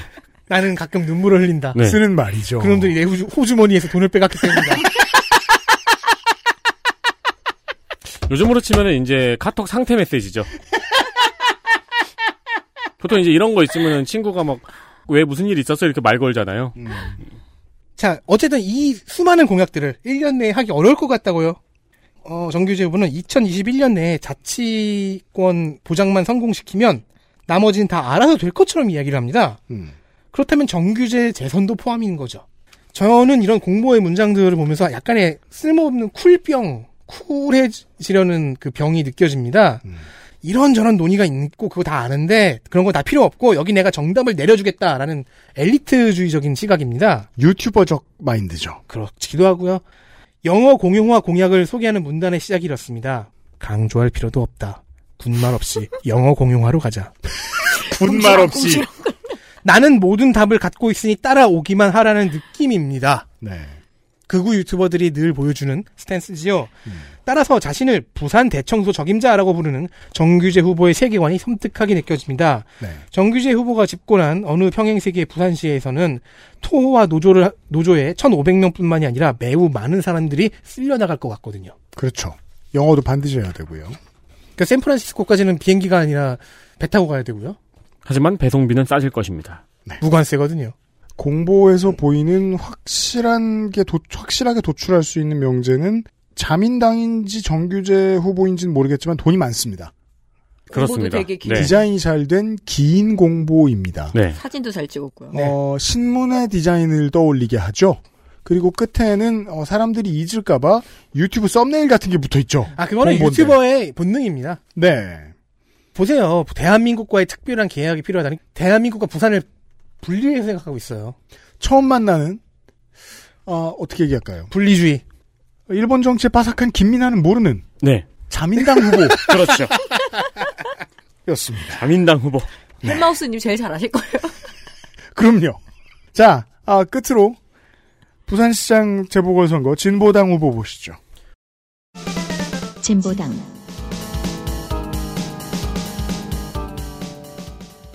노정현 43세 남자 정당인 동명초 연상중 양정고 부대 경영학부 졸업 부대 총학생회 부회장이었습니다. 음. 병역은 산업기능요원으로 복무 만료한 것 같고요. 네. 현재는 진보당 부산시당 위원장입니다. 사회복지사로 활동하기도 했으며 민노당에 입당해서 2006년부터 연제구 구의원으로 4번 출마해서 2번 당선됐습니다. 그렇군요. 지역에서는 학부모 모임, 좋은 아빠 모임 등등 학부모들이 모여 있는 단체에서 주로 활동을 했어요. 음, 네. 이- 이런 걸 뭐라고 해야 되나요? 학부모 사회 활동? 스파이? 노, 녹색 아빠?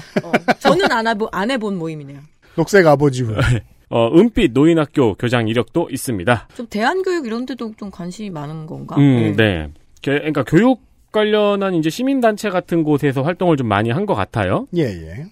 재산은 1,080만 원, 거의 플러스 마이너스 제로라고 보면 되겠습니다. 대출이 많아서 그렇습니다. 예. 어, 외관이 독특하기로 유명한 차 로디우스와 과학 5호를 갖고 있네요. 아, 안타깝네요. 네. 로디우스 요즘 보기 힘들어서 좀 반가운데. 아, 그렇죠. 예, 다시 봐도 못생겼어요. 로마 병사의 투구를 형상한 face예요? 네. 그, 가액 625만 원이라고 적어냈는데, 이거 실제로 시장에서 이렇게 부르면 사기꾼 취급받습니다. 나처럼? 그러니까. 내, 내 아반떼처럼. 연식을 7년을 헷갈려서 부르면 어떡해? 자, 그리고 전과는 3건 모두 집회 관련 전과입니다. 네.